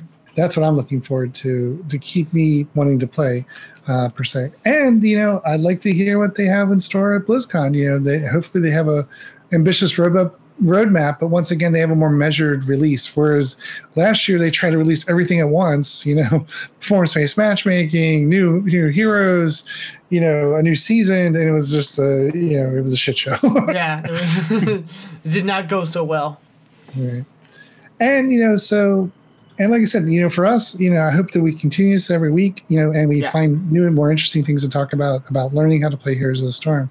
And one of the reasons why, you know, you say you stay away from Reddit, I like to stay near Reddit because sometimes there are resources that pop up on there that help you learn the game. And I think this week, one of the things I was, you know, that the resource that got put on there, and I think you took a quick look at it, was the tank types, the synergies, Yeah. counters, and tips, the like Google document that this gentleman put together. I, was it was it J Hal? I think it was J Hal. Oh, was it really? Yeah, I didn't J even Hal. look at the name. It was J Hal four, so it was J Hal. Good old. Thank you, J Hal. I'm sorry. It's like I didn't even. Very, I just I was looking it over. So, yeah, this is typically J Hal's kind of approach. You know, he puts it all there. It's real. know, it's real in depth. Well, and like it, Oh, it yeah, kind of follows this format for his tier lists, right? And so here he, you know, I really like what he did here. You know, and I mean, you put a lot of effort, and and congratulations to Jay because I know you just got engaged. And he might even got married. I think. I, I, I, I know he got engaged, but McIntyre got saw some- married over on Heroes Yeah. First. but and I know it's, it's it's in the works, but congratulations. But this is amazing. So like basically if everyone had this spreadsheet that played Hero League and the person who decided to pick to say, you know, if you could hero swap, you can pick tanks first and then build around it, right? Because, You know, you can say, okay, well, you know, um, we're gonna someone wants to play an Anub'arak. Well, that's the engagement all in. So then it gives you like what uh, tanks is it good to play against and which ones are good to counter with. Um, you know, it gives you the good support synergies, the bruiser synergies, and the assassin synergies, and gives you a good breakdown of what the, each warrior does. And I think for someone who doesn't know anything about this game, this is a tremendous resource. Um, he's got links to the builds for how to build the hero, the the warrior uh, in the tanking role. You know, I just think this is like amazing. You know, um, with It regard, really, it really lays off everything. yeah, I mean, and hopefully he can sustain this and keep it up to date. You know, I mean, Yeah. yeah, I just think I think this is you know, as someone who dabbles in playing the the, the warrior, I'm definitely going to start. This is one of the motivators to come back and play a little bit more. Oh yeah. I mean, as a the person who plays the tank a lot, I agree with a lot of what he says. Yeah. And, and you know, Well, maybe that's maybe that's a homework assignment next week is review it and say what what you like and what you'd like to see. You know, yeah, exactly. I, good- I will definitely uh, plan to look at this more and, and kind of de- do a deeper dive.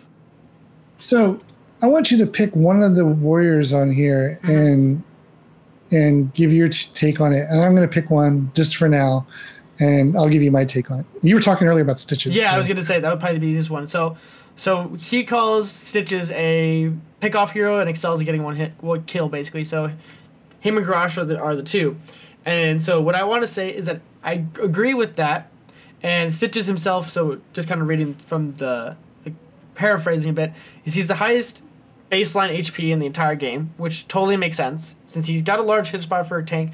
And I do believe that so for the longest time, Stitches has been the slam build variety where you basically put every one of your talents into slam build, doing as much AoE damage as possible. There's nothing wrong with this, but I think now he, he does really well in the sense that he can outscale um, self sustain wise when you go so level one you take the regen globes. And obviously this is a map that you get lots of regen globes like volskaya tomb of the spider queen or um, towers of doom where you're rotating a lot you're looking for picks between rotations. There's not a lot of minions in the way stuff like that. Um, even um, cursed hollow is good for this. But basically you go level one with the regen globes you go level two with the more health uh, 10% on healing effects, and then because those double dip with your own healing effects. And so your E gets even more empowered by, by that. And then at level 7, you do the Devour talent so that you get um, even more passive self sustain. And if you're using it properly, you can go from like, you can get like a 25% health boost. And like I was telling you earlier, is that at 13, you can get a talent called uh, Fleabag, where every time you get micro stunned or stunned in general, you reduces your cooldowns tremendously. I think it's like a six second um, reduction. And so that really just gives you even more self sustain to continue to stack. And so if you can get a game to go to late game, like a lot of um, Hero League games do, they go to probably 20, level 20 to 22 or so, unless it's a snowball. But it's, I mean, if Stitches is doing his right job, then, you know, when you. You, you get the hook, you, you can kind of snowball in that way sense, right? Um, But then the other thing about that build that I was describing is it allows you to not feel bad for taking fishing hook, right? Because that's what Stitches Mm-hmm. wants to do, right? But if you're going slam build, you don't take fishing hook. And I think an uncoordinated play, fishing hook kind of has more power than than going a slam build because you're kind of able to provide more for your team unless there's certain situations where you have like a Fenix where you want to slow an entire team with that levels uh, 16 slowing slam but I, I just think Stitches is one of the cooler. They're kind of like less looked at heroes in like the overall like tank meta right now, where you kind of see the Diablos, the Muradins, stuff like that. Yeah, and you know, I played a lot of Stitches. You know, I mean, Right. he's he's a fun he's a fun hero. Uh, I love hooking people. You know, the this position it's kind of like a safe Garrosh, right? Where Garrosh has to run up to get someone out of position. Uh, Stitches can just stay back and fish. Yeah, there's and- a and- there's a, a a certain skill level required to, to execute Garrosh, right? Right. And you know, with the with that, he can also, you know, if he goes gorge, he can just take him, put him in his belly, and then walk behind the walls and kill him. You know, so you know, he works great on the Tomb and the Volskaya, all the the the three lane maps that, uh, or maps where you know there's a control point. He can take someone and just you know misposition them and then get them killed. And the reason why you sometimes take the slow is because slows guarantee kills, right? You know, whereas if you can slow the Genji, you can slow the hero. The other part, if your team's on point, even if they're in uncoordinated, you got a secured kill. Yep. One of the things I like to take, uh, even on supports, I take the slowing abilities on them just so we can get that guaranteed kill. You know, so. Um, and you know, with regards to his, you know, his synergies, he works great with, like they said, Malfurion, Alexstrasza, Deckard, and Stukov. Especially Alexstrasza. Yeah, Alexstrasza with percentage based healing health. You know, so um, he works well with a URL, Blaze, ETC um, as bruisers, and he works great with Li Ming, Jaina's, Genji's, Kael'thas, and Medivh's. You know, especially Medivh. You know, Portal, Gorge, Portal, kill. Right, yeah, everyone knows the kidnap combo. right. so then, you know, and I think this is great because then what what works against him is any of the the the, the, the mages that yeah or, Or the mages, mages, yeah. damage. So like the Chromies, the Jainas, the Sergeant Hammers, anything that's going to sit there and just you know chunk away at his health, even Thrall. It's even funny that like Murd not Murd. It's even funny that Garrosh actually is a counter. You know, Yeah. Well, no, no, I'm sorry. I got that reversed. Works against. So he he's good at countering those. I'm sorry. I meant to. s he's good at countering Thrall, which I thought maybe because he just has a large uh, uh, hero pool. yeah, he's well, he's resistant to poke, right? Because Okay. because like if Yes, if, exactly. Because if you have a, that much of a health bar and like say Thrall roots you, all you have to Mm-hmm. do is just you're like, oh, thanks Thrall for tickling me, and then I'm gonna devour you if I'm in danger, like from the root. Right. Like you And wasted your one CC on me. Like I want you to do that as the tank, right? Unless the Right. team is coordinated enough, and then they, you know, that root is a follow up into every other one else's damage, right? Right. So yeah, I mean, you know, I, when I'm successful with stitches is because I can, you know, I can either go slam build and not be countered, right, or you know, I can go uh, tank build and eat a lot of globes and become have this health pool that's even larger. Yeah. You know, it's the largest in the in the game, and I, I call it big dumb stitches, big, you know, big dumb warrior because all I do is walk. Yeah, I don't really do anything. I just stand in between my back line. Well, for, for me too, like um, if you don't go the um, hungry stitches, you go the bile. I I, Right. I, I prefer bile over anything else because it, it provides you with the movement ability that is like a sprint. It deals damage, and you become even more of a focus for the enemy team. And that's kind of what you want to do as the tank. You want to be the one absorbing blows, absorbing skill shots, just being in the way. And if you have a speed increase as a tank, your body blocking potential goes through the roof, right? And, Mhm. and I think that's really like undervalued at low levels because people don't realize how important that can be, right? Just getting like blocking exits, anchoring, and being a presence, right? Because it, it's really psychological, right? You have to like Mhm. like it, it's not something I don't think people are aware of so much until you've got you know a couple hundred games under your belt. Right. And and what's interesting about this list, right? This tank types Mhm. is certain warriors don't make the list. You don't see Yrel on here.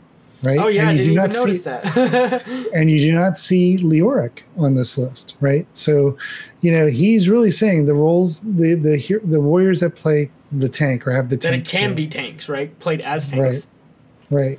Yeah, I so don't think, I'm gonna pick. I don't think Leoric is really a tank anymore. I wish he Right. was. So that's kind of an important aspect about this list too. So the one I'm going to pick is the one we were talking about last week was Arthas, and so Mhm. Arthas falls under the area control, sustain, counter engage, right? And specifically, the tank style is uh, they do well to hold points and more of a frontline defense wall to keep range heroes alive better. Can also engage and do well to counter engage when defen- with their defensive abilities. So in the Arthas notes is Arthas is more of a bruiser at this point, but does have limited spots as a main tank. Uh, he does well to counter dive compositions, especially all in styles with Greymane Illidan and other melees, because he can just put up his, you know, his E and yeah, they're all slowed. one of, that's one of the few abilities in the game that, even Mm-hmm. though it's also a slow, it also provides some sort of other debuffing mechanic. Whereas like Right. other heroes, like Blaze, he has to talent into that auto attack slow for his oil, right. right?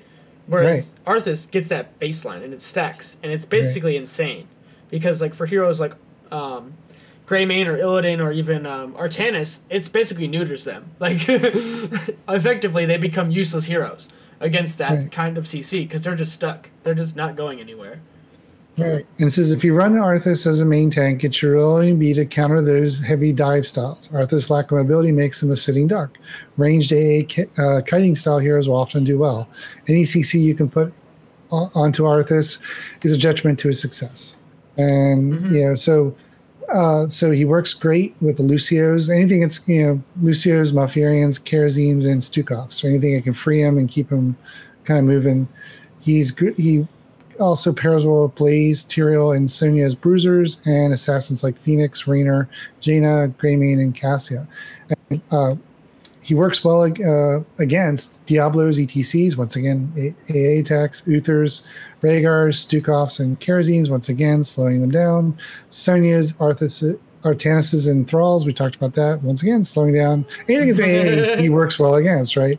And then uh, things that counter Arthas, Johanna, Muradin, because the stuns and the, the, they can stun him and slow him basically, and then Malfurion can slow him because of you know the uh, the his uh, roots. Alexstrasza, uh, she can E him and slow him down even further. Deckard because of the triangles and the sapphires, and Stukov because he's got a big old AOE thing. Um, Yrel works well against him. Malthael percentage based damage you know, works against him, and Leoric slows all kinds of stuff.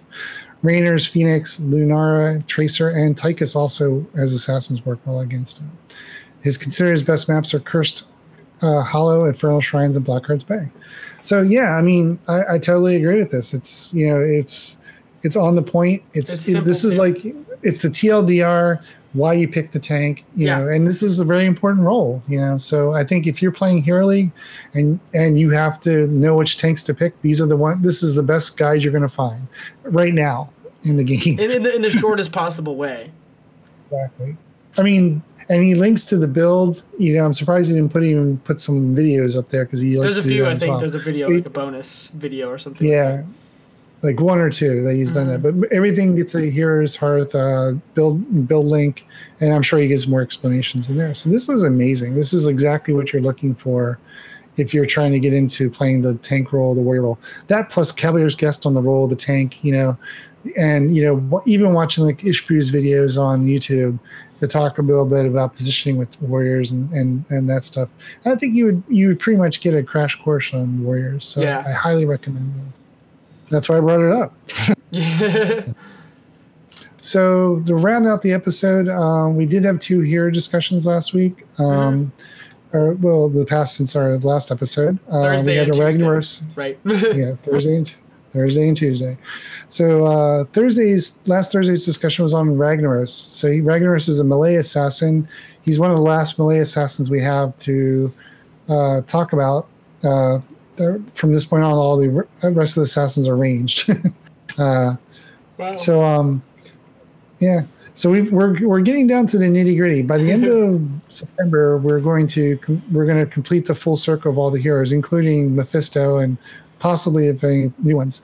So people have been like kind of messaging me, asking me like, you know, what's up after this? And you know, one of the things I just you know I'm thinking about doing is maybe having a two discussing two maps per week. You know, Ooh, I mean, map the same kind yeah, maps discussions to replace hero discussions because it's it's at the end of the season for you know here you know for uh, um, HGC, so it might be a good time to kind of do a kind of like a Yeah, map review and and leave Hanamura Temple because that's the new name of it. It's not called Hanamura anymore; it's Hanamura Temple. Oh, really? That, I didn't even notice that. That's interesting. We'll leave that to the la- well, one of the last ones. So Yeah. maybe that'll be a new announcement for a new one. So Yeah, I noticed that people were starting to bring up Black House Bay again and saying it should be removed yeah. for rework I- or something like that. I mean, as a as a quick match, you know, I, I think it's fine. It's okay. I mean, I mean, yeah. obviously there's some flaws in it with the way it mm. works and things like that, but just because the design mechanic can de-incentivize team fights in a Mhm. way, if you just play the PVE, you know, like a while ago there was like the the roaming Zool mid top, and then it would just be like every other team member running around the map cl- gathering coins, avoiding team fights. Um, but yeah, I, I- that's a cool that's a cool point because then now they're gonna start looking at the the, the, the pro level play for the map pool coming forward and probably adding an Alterac pass because we at this point we still haven't seen that really played at a professional level, right? mhm. And obviously, it seems like the teams shy away from Braxis Holdout as as a whole. Mhm. So, yeah, I think I think it's a good point to bring up. You know, starting with the oldest ones and going from there. But back to the Ragnaros discussion. Now, I've played some Ragnaros. I, I enjoy playing that hero. Mm-hmm. Um, I've tried to E build, W build, Q build. Yeah, Um, you know, and I think the the general consensus was throughout everyone, they're all three builds are viable. You know, I mean, um, and both heroics are viable. Although if you're trying more of the assassin build, you know, going the uh, what's it this the hammer what they call them? Sulfuras Smash. Sulfuras Smash you know if you need the damage that's the one you go for but if you're looking for more of a like a Macro meta style. macro style you go um, uh, lava wave um, so you know i don't think that there's a you know pure build it's like you adapt based on your your play style and what you're playing up against you Yep. know and um, i think he's in a good place you know i mean with regards to his here's uh, his hcc he's still considered a tier four assassin so um, he's kind of in the middle of the pack of the tier fours He's a little a three- squishy. He, Yeah. he's kind of like people used to say he was like he used to take over Thrall spot as a Right. as like a, a offlaner type, but I think as the meta's kind of shifted, his sustain has been lessened because they nerfed his Q build Mhm. build or damage and stuff like that, and he just Mhm. has trouble engaging right because right he needs to like you know use his E to speed boost himself, and then he has to Q, and then you know, um, I think. But at a at a lower level play, I think there's a while. I think right after like the the beginning of the year, the changes to the to the laning and stuff like that.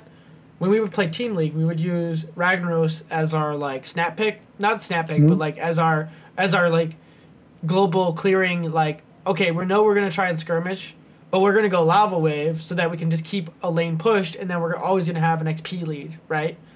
You know, like an objective spawns, and then we just clear out a lane, and we know we're gonna get a positive positive push, right? Obviously, you don't want to do this on maps like Tomb of Spider Queen where you lose gems because of that, but um, it's just one of those things that you can use, like kind of leveraging, kind of like an easy mode button almost, but you don't want to use that all of the time.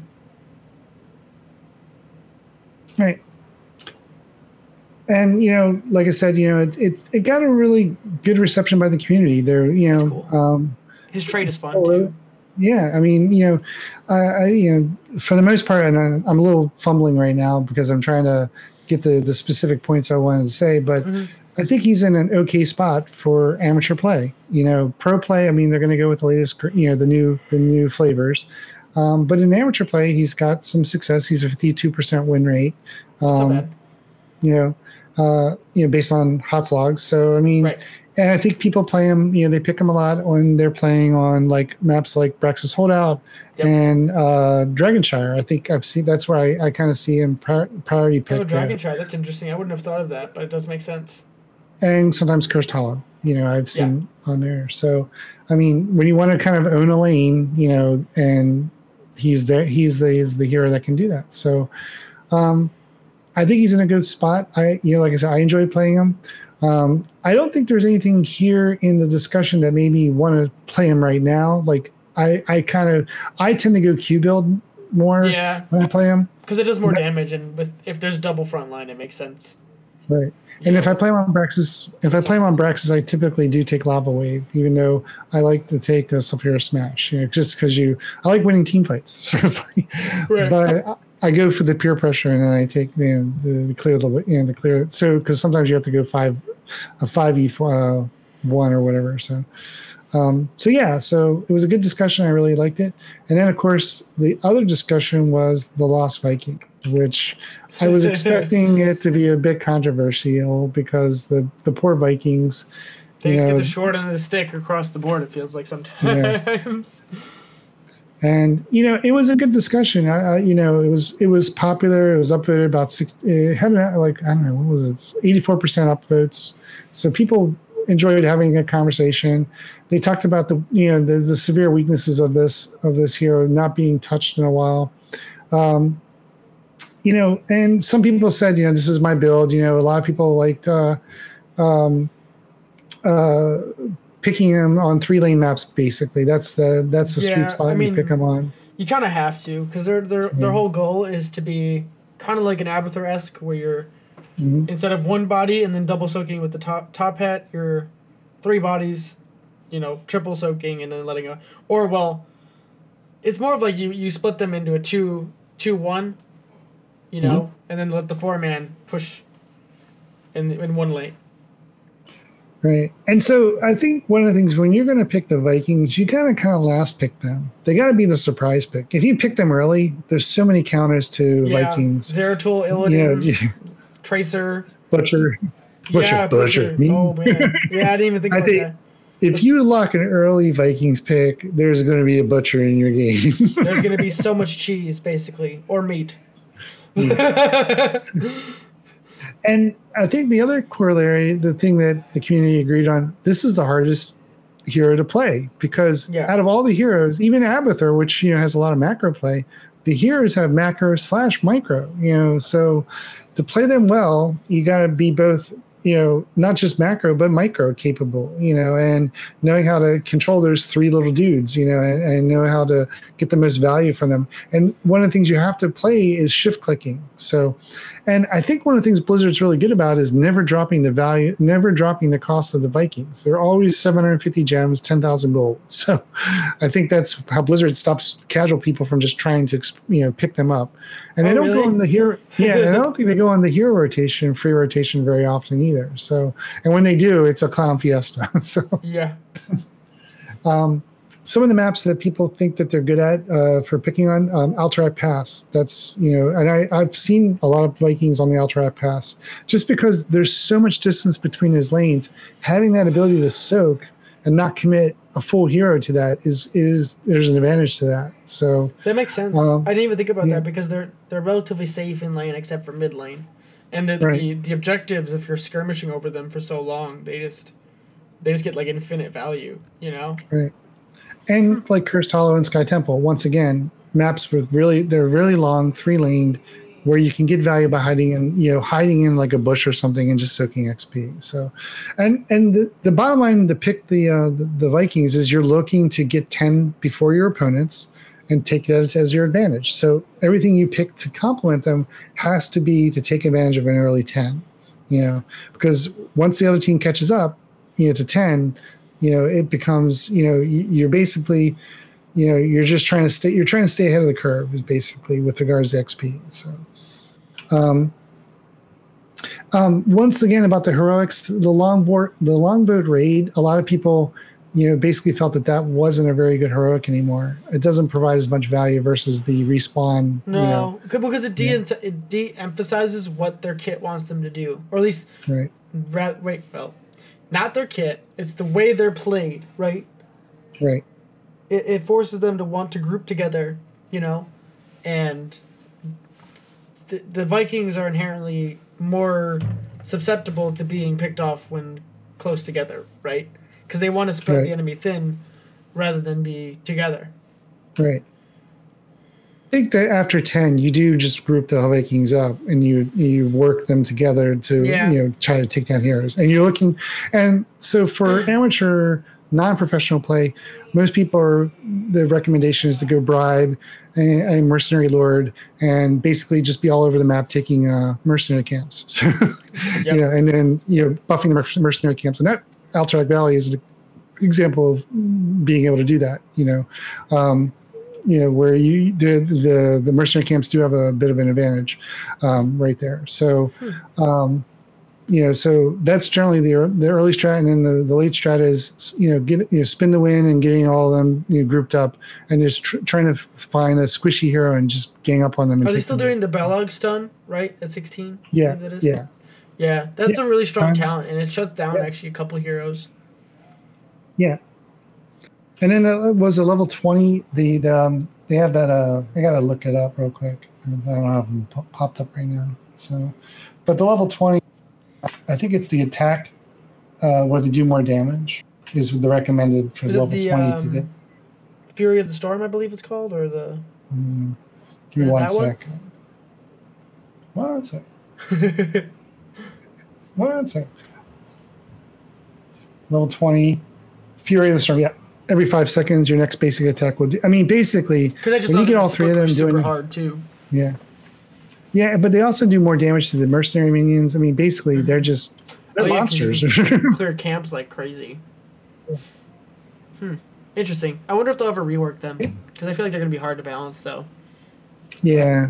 I, You know? That's a good question. How would you rework them? I mean, most people feel that the biggest glaring problem with them is the camera. You know that, you know, the camera kind of z- goes all over the place, and so Yeah, I And have Blizzard still that all the time.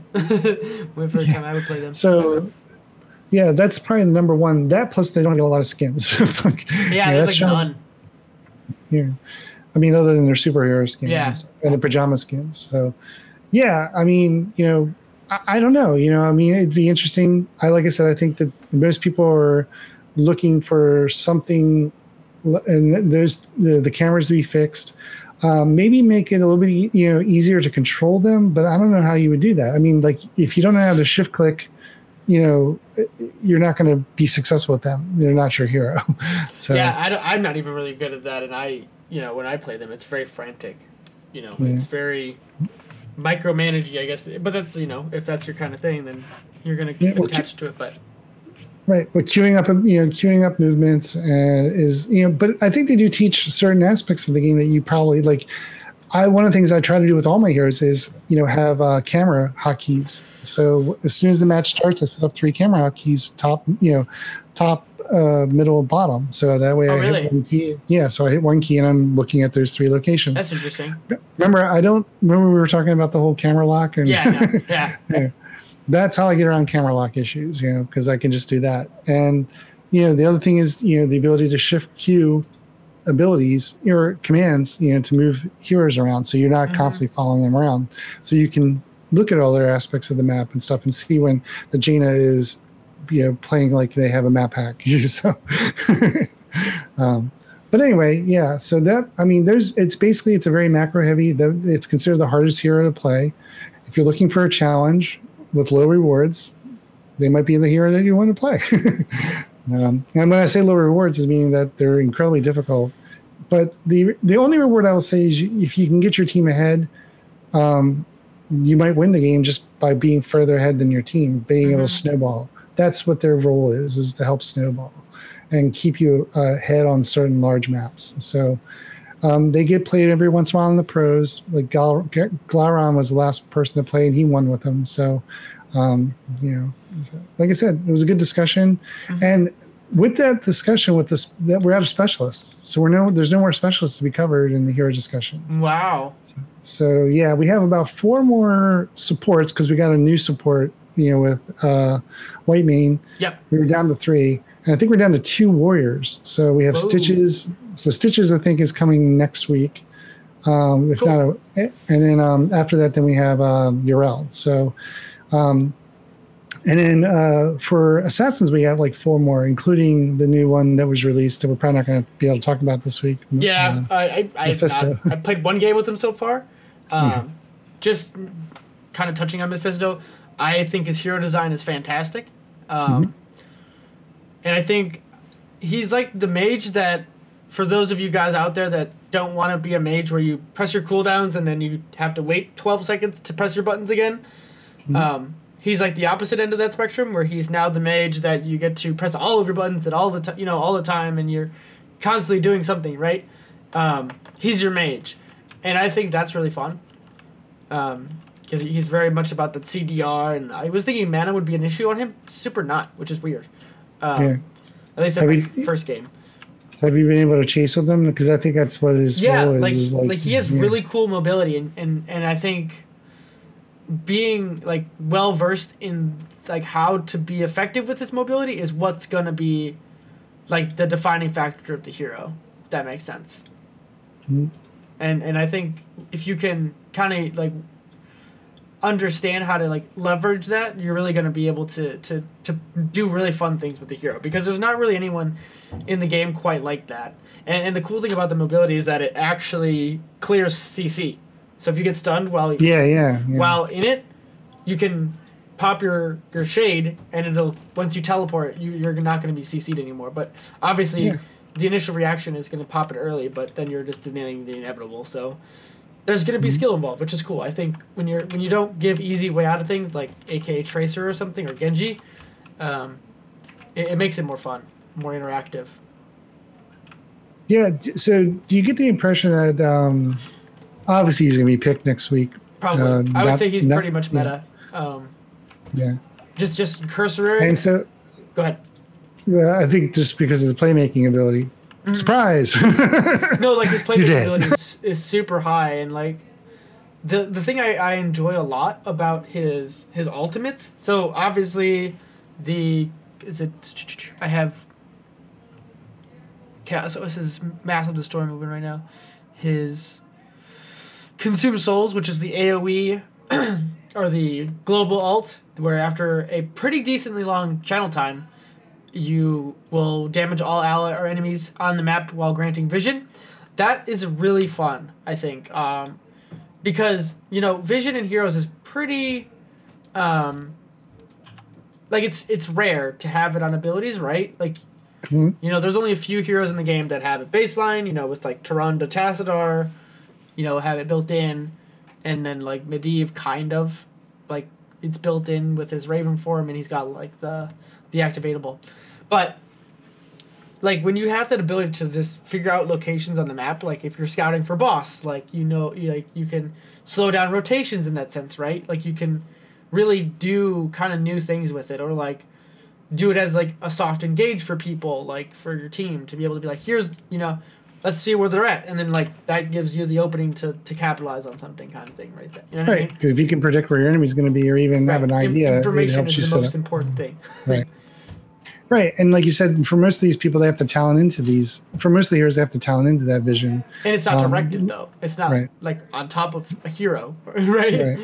Right. And where Lunara is probably the only one that has it built in, even then she has to talent in if she wants to Mhm. view a specific area. So, and it can be, it can be attacked and, and taken away. So yeah, that definitely gives him a unique value. But what is his weakness? And so you say he can't be CC'd. Um, Well, so like obviously the weakness is so the the AOE the lightning it only does damage on the outside. So if you get too close, Mm-hmm. you're gonna get punished. Um, like you have to hit find that sweet spot where you're still out of range but in range to deal damage. You know, Mm-hmm. like his his his so Jim, you're saying basically pick Jimmy. Yeah, kind of. Like he he wants because he wants to get close, but he also wants to stay kind of out of range to deal damage.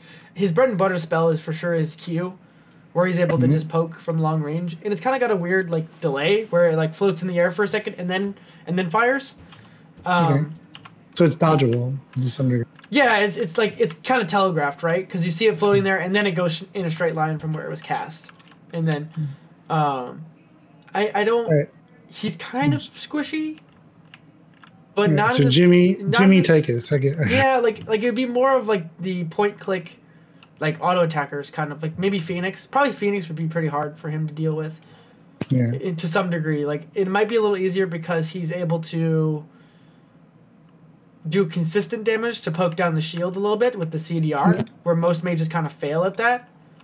Right. Um, but because he's got lower cooldowns, the more he hits, he, he does he did seem a little squishy for me when I was playing. Well, so then it's you know high risk, you know Yeah, high reward. it- it's so- you know it's it's kind of like the give and take where once you, when you're given mobility, you, you have a, a, smaller toolkit in the sense like you have more to deal with, right? So would someone like a Tassadar or Malfurion help enable him to be more aggressive? Yeah, you know, in that possibly sense, having Uh, a shield yeah. of some sort, or uh, heal over time. Yeah. or some like someone that would put him in a scenario where Is- So is it like the combination of Whitemane and Mephisto? yeah, kind of like anything that, that- can kind of root a target where he doesn't have to like actively position as much with the the, the lightning. So like, you know how, so it's analogous to Fenix, where when you have the the the laser beam going off, Mhm. you kind of have like a limited range of what you're able to, like you have a thickness to the to the attack, right? If that makes Mhm. sense, I'm kind of explaining Yeah. it weird.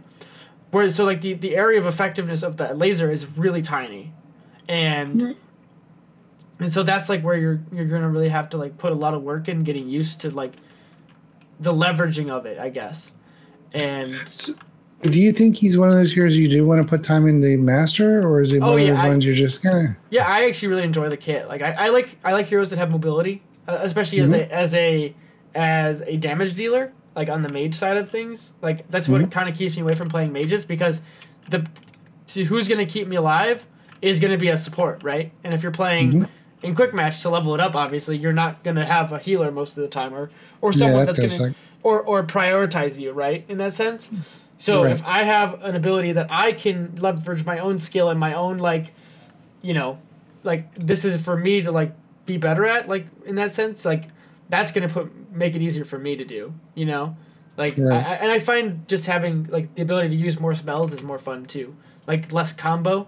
I don't find myself as much of a combo oriented person. Okay. So overall, it's something you want to try. Um, Yeah, I think he's a cool there- I'm. Yeah, I have to earn ten thousand gold. Yeah, Yeah, like I told you, I think this is one of the ones where.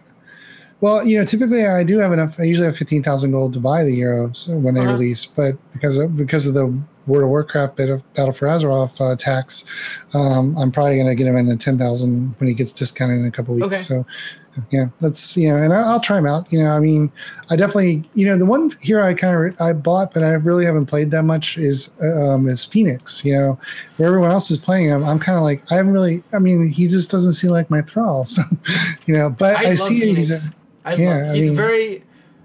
So my, my thing is, if you want to learn how to do stutter stepping and auto attacking, Fenix is the hands down best hero to start with right.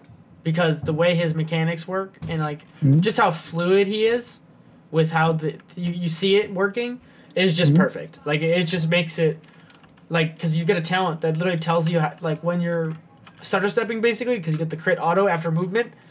Right. Like you can't ask any better than like teaching you how to stutter step, right? Right. it, it just feels good and I, I think if you if you get in that mindset of like practicing with him and like i said he Fenix has an escape right so like that Right. gives you right there like you get good on the Fenix and then you can try other heroes like Valla or someone who's or zul'jin i guess is probably the Mhm. the the hard mode version of it right Yeah. um you, you, you try him then and then after after a little while you get you get into a, a rhythm right where you can kind of start uh, like taking your auto attack game to the next level so to speak it makes it fun Cool. Well, I think we covered everything that we set out to cover this, this week. week. I know. It's like, you know, first you think, oh, what are we going to talk about? And then, you know, we get into this like two hour discussion about, you Right. know, motivations. This is and- our longest podcast yet. We're turning into Joe Rogan. Yeah. Oh my God. the three hour It's like people are going to commute, people are going to commute in, back home, and back in again, and, and that'll be the end of the podcast. So, so I'm sorry for the extra long podcast. Hopefully, we fit into your your typical downloads, um, and I think we did a good job this week. You know, like I think we're, Absolutely. we're we're getting our. I think we're going to have to go a little bit. We're going to have to start working on the production values, like doing the intro Yeah. song and the and the outros, and maybe some trends. So, I mean, but otherwise, you know, I'm I'm kind of jazzed. I look forward to doing this every week. yeah, it's Um, fun. you know, I think we're getting, you know, some. Sp- I think we're getting the uh, some attention from the podcast uh, re, uh, uh, list I make every week, but we haven't really been putting us out there like on the forums yet because I wanted to give us some time just to develop that kind Just- of chemistry. Just get a backlog of stuff. Yeah, but just you and I develop some Yeah, chemistry and, and figure out, you know, because like I said, few, first few weeks we're just doing the rundown. Here, I think this is one of the f- first episodes where we really talked about our our, our own interests Right, and then yeah. how do we link that back into the game. And I think that's Mhm. where where I want to continue to explore because you're constantly reading and you know experimenting, like you Yeah. said, and and and I'm also doing. I'm just doing it a bit differently, you know. Right, yeah. um, you know, and you know, like I said, hopefully I'll get beyond this World of Warcraft uh, phase and get back into the Heroes phase.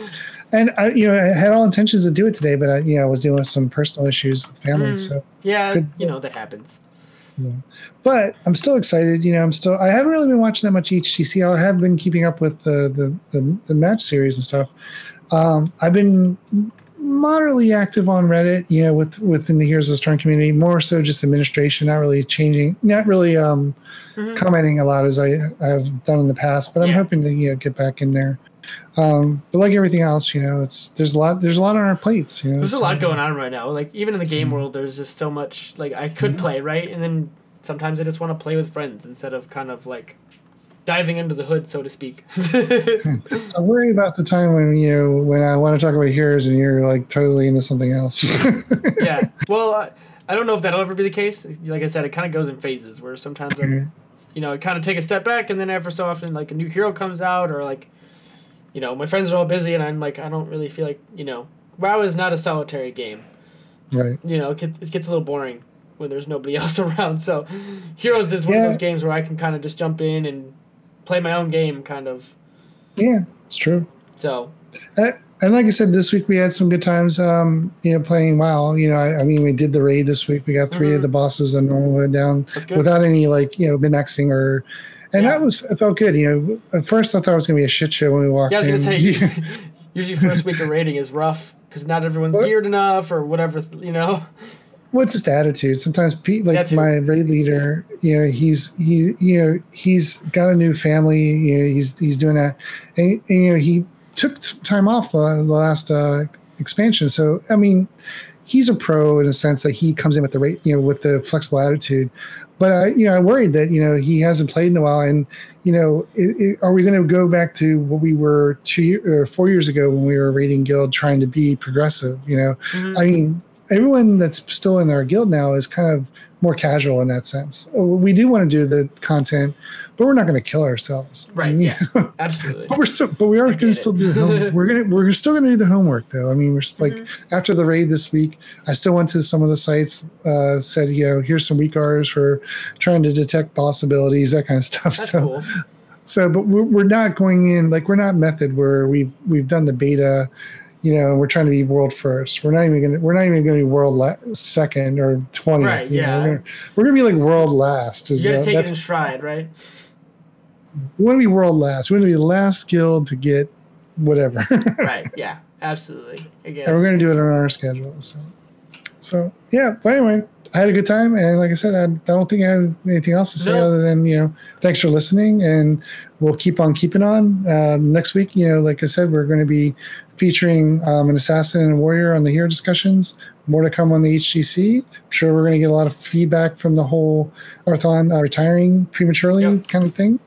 I mean, how's that going to affect Heroes Esports? I mean, one of the things is I thought it was really funny on the Reddit community, and I, I was trying to close this out, but someone said, you know, Sam setting the bar of like leaving right after the midseason ball, and Arsalan, the quote was, "Hold my beer." Yeah, I know. I saw that too. People, like- people are a little salty, but I, I see where they're coming from to some degree. But like, right? It's like you know, oh, I can top that. Yeah. so we'll see, right? So- and then we'll obviously di- deeper dive into the Toronto rework and uh,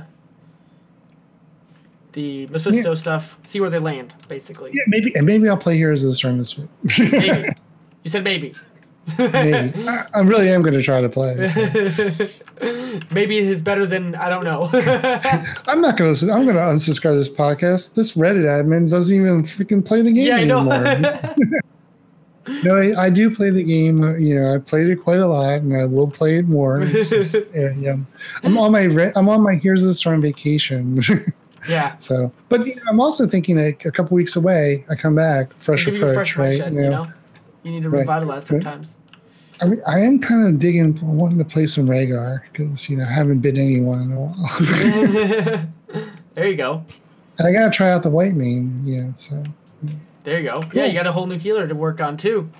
That's right. All right. I loved it that you took the cleanse build when you did your video. the full E build. Yeah, I find it fun. Yeah. And when you took the cleanse, I was like, I feel justified, like I influenced him some way, shape, or form. all right. Well, that's all I got. Yeah. Uh, this is all up signing off. And this is Wenzeltron. See you next week, everybody.